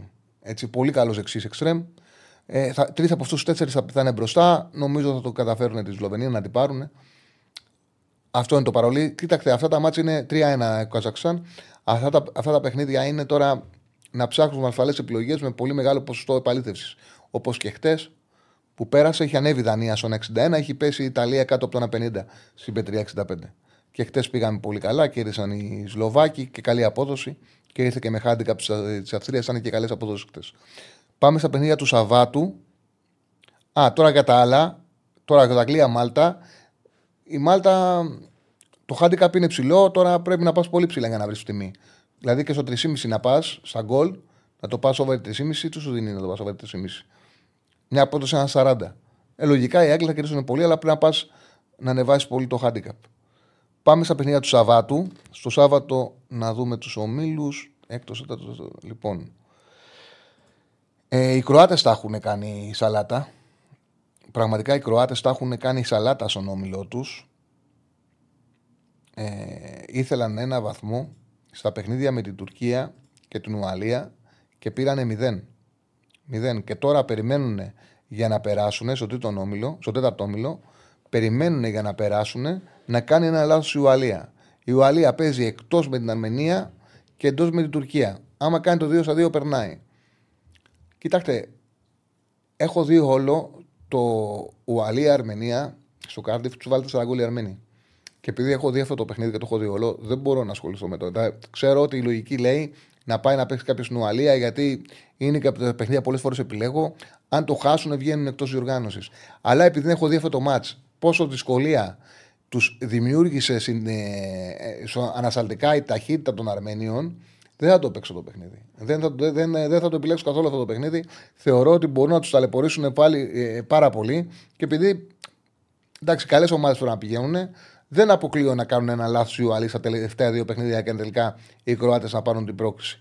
Περιμένω η Κροατία, παίζει λίγο αργότερα στη Λετωνία, να περάσει ακόμα και να μάθουν γιατί παίζουν το Αρμενία, Ουαλία γίνεται 4, 7 γίνεται το Λετωνία, Κροατία. Ακόμα και να μάθουν οι Κροάτες ότι κέρδισαν οι, οι, οι Ουαλοί, θα περιμένουν τελευταία αγωνιστική να πάρουν δώρο από τους Τούρκους. Οπότε θα πρέπει να τους κερδίσουν τους Λετωνούς και θεωρώ ότι τους κερδίσουν με καθαρό σκορ. Με ασιατικό χάντικα 1,5 εδώ οι Κροάτες. Ε, πόσο πάει, πόσο μπορούμε να το φτάσουμε. Ε, στο 1,45. Εντάξει, θα κερδίσουν πάντως οι Κροάτες εύκολα θεωρώ αυτό το παιχνίδι. Λοιπόν, πάμε στον, όμιλο, στον δικό μας όμιλο, Ολλανδία-Ιρλανδία. Τελευταίο παιχνίδι του Κέννη που δημιουργήθηκε και θόρυβος με τον Πογέτ. Και εδώ οι Ολλανδοί νομίζω ότι θα κερδίσουν εύκολα με αισθητικό χάντικα 1,5 οι Ολλανδοί. Πάει ο Άσος, κερδίσουν πάνω από ένα γκολ. Στο 1 και 65. Εγώ θα τον αγοράσω τον Άσο με αισθητικό χάντικα 1,5. Οι Ιρλανδοί δεν πήραν αποτέλεσμα από κανέναν. Δηλαδή χάσαν από όλους. Χάσαν δύο φορές από εμάς. Δύο φορές χάσαν από εμάς. Χάσανε από τους Γάλλους μέσα, χάσαν από τους Ολλανδούς μέσα. Τα χάσαν, δηλαδή, αν εξαιρέσεις το ε, τα παιχνίδια όλα με τους τρεις που θα έπρεπε να πάρουν αποτέλεσμα, δεν πήραν ούτε ένα βαθμό. Ούτε να τώρα οι Ολλανδοί θέλουν την νίκη να περάσουν, θα το κάνουν με καθαρό τρόπο. Και ψωμί πολύ έχει ο όμιλος, ο πιο εύκολος όμιλος που θα μπορούσε να τύχει σε μια ομάδα. Ε, ο όμιλος των Ελβετών, ο πρώτο τελευταίο, όπου είναι μεγάλη αποτυχία των Ελβετών ότι δεν τον έχουν καθαρίσει. Τεράστια αποτυχία δεν τον έχουν καθαρίσει τον όμιλό τους. Φέραν τώρα πάλι ισοπαλία με το Κόσοβο, ισοφαρίστηκαν στο 88, με το Ισραήλ ισοφαρίστηκαν στο 88, κερδίζανε 1-0 σε ουδέτερο το Ισραήλ, ε, ισοφαρίστηκαν στο τέλος. Πολύ γκρίνια έχουν οι Ελβετοί. Εντάξει, παρόλα αυτά έχουν ακόμα την ευκαιρία να περάσουν πριν παίξουν την ε, τελευταία αγωνιστική και θέλουν και την πρώτη θέση. Έχουν μέσα το Κόσοβο, ε, στο γήπεδό τους, θα έχουν και το κλίμα. Νομίζω με over 1,5 ο Άσος ανεβαίνει. Με over 1,5 θα πάρει τον Άσο. Και στον τελικό του ομίλου, γιατί αυτός είναι ο τελικός ουσιαστικά, Ισραήλ-Ρουμανία, η λογική λέει ότι οι Ρουμάνοι θα πάρουν αποτέλεσμα και θα δούμε έναν αγώνα Ρουμανία-Ελβετία την τελευταία αγωνιστική για την πρώτη θέση. Το Ισραήλ, με όλα αυτά που συνέβησαν, αναγκάστηκε να παίξει σε 8 μέρες, να παίξει. Ούτε σε 8, σε 7 μέρες, να παίξει 4 παιχνίδια. Τέσσερα παιχνίδια, δηλαδή παίζει συνέχεια. Παι... Όχι, σε 8 και θα παίξει καλό ένα τελευταίο. Ναι, σε, σε 9 μέρες. Σε 9 μέρες θα παίξει 4 παιχνίδια. Το Ισραήλ. Αναγκάζεται να παίξει 4 παιχνίδια σε 9 μέρες. Έπαιξε το πρώτο ματ με το Κόσοβο, το χάσε ένα 0. Δίκαια το χάσε ένα 0. 1,5-0,40 ήταν τα 6 goals. Τα έχω γράψει να τα πω ακριβώς. Τα 6 goals, μισό λεπτό. Στο παιχνίδι του. Ε, όχι, δεν έχει ανέβει ακόμα είναι στο τέτοιο. Μισό λεπτό. Να σας πω τα goals που είχε στα δύο μάτσο Ισραήλ με τον Κόσοβο. Αποτελέσματα. Ήταν εκεί, ήταν 1,5-0-45 και τα δύο. Και στο 1-1 με την Ελβετία, εναντίον του και τα δύο. Και στο 1-0 με τον Κόσοβο. Είχε το Κόσοβο 1,59-0,56 ήταν τα 6 goals. Με τον Κόσοβο, υπέρ του Κόσοβου που κέρδισε ένα 0 καθαρά. Και στο άλλο παιχνίδι του Ισραήλ με την Ελβετία που σοφάρισαν στο 88-1-1, το χάνανε από νωρίς. Ήταν 0-48-1-54 υπέρ της Ελβετίας. Έχει ταλαιπωρηθεί πάρα πολύ η απόσταση. Συνέβησαν 14 παίκτες που είναι στην αποστολή, ε, δεν έχουν αγώνα, γιατί ήταν σε Ισραηλινικές ομάδες του Ισραήλ εδώ και πολύ μεγάλο διάστημα. Έχει φανεί στην απόδοσή τους. Οι Ρουμάνοι έχουν πολύ μεγάλη, ε, μεγάλη ευκαιρία. Στην Ουγγαρία γίνεται το παιχνίδι να πάρουν αποτέλεσμα. Το Χ2 όταν το ήταν 1,47 για να δω τώρα πόσο δίνει το Χ2 της ε, Ρουμανίας. Ε, έχει πέσει λίγο. Λοιπόν, αυτή είναι η τριάδα. Πάντως του Σαββάτου. Βάλε να, ε, να τη δείξουμε. Ισραήλ, ε, Ρουμανία, Χ2 διπλή ευκαιρία. Ολλανδία, Βόρειο Ιρλανδία, άσος με θετικό χάντικα 1,5 και Ελβετία, Κόσοβο, άσος με over 1,5. Δηλαδή ότι δεν θα κερδίσει με ένα 0, θα κερδίσει με ένα γκολ παραπάνω. Και πάμε και τώρα στα παιχνίδια της Κυριακής. Λοιπόν, είναι ο όμιλος Ουγγαρία, Μαυροβούνιο, Σερβία, Βουλγαρία που εδώ παίζουν και για την, ε, παίζουν και για την πρώτη θέση. Οι Ούγγροι που εξασφάλισαν τον κόλ του στο τέλος που βάλανε, εξασφάλισαν με τη Βουλγαρία, εξασφάλισαν την πρώτη θέση. Εξασφάλισαν την πρόξη, όχι την πρώτη, την πρώτη θέση. Την πρόξη εξασφάλισαν και τώρα θα παίξουν για να πάρουν την πρώτη θέση και να κλείσουν και πανηγυρικά με μια νίκη όλη αυτή τη ε, διαδικασία που πραγματικά πήγανε πολύ καλά σε αυτή τη διαδικασία αγώνων και ουσιαστικά την, την ε, πρόξη τους συνέδωσαν οι δύο νίκες που κάνανε των Σέρβων. Κέρδισαν τους Σέρβους και μέσα και έξω.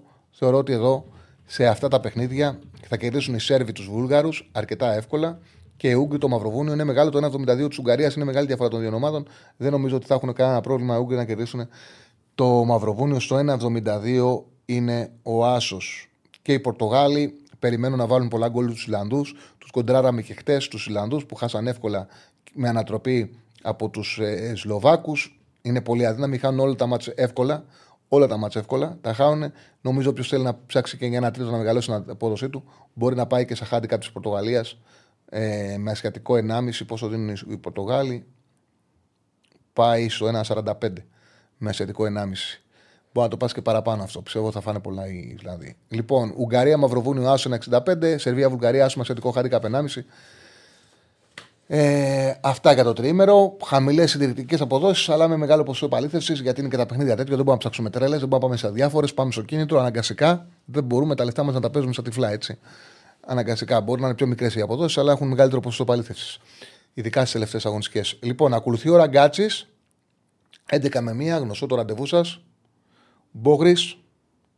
Τα κάνει όλα και συμφέρει. Μαζί με τον Ρίκα Αριστοτέλη, καλύτερη επιλογή. Βλέπετε τον Παναθηναϊκό, και μετά το μπορεί. Όσοι θέλετε να πάτε για φαγητό, μπορεί να το κάνετε κάνετε μετά την εκπομπή. Η εκπομπή αξίζει πιο πολύ από τα μάτς. Η εκπομπή αξίζει πιο πολύ από τα μάτς. Καλό Σαββατοκύριακο να έχετε. Τα λέμε την ε, Δευτέρα. Θα έχουμε μαζί μας τον Γιάννη Αναστασίου τη Δευτέρα να ξεκινήσουμε την εκπομπή την πρώτη ώρα. Γεια σας.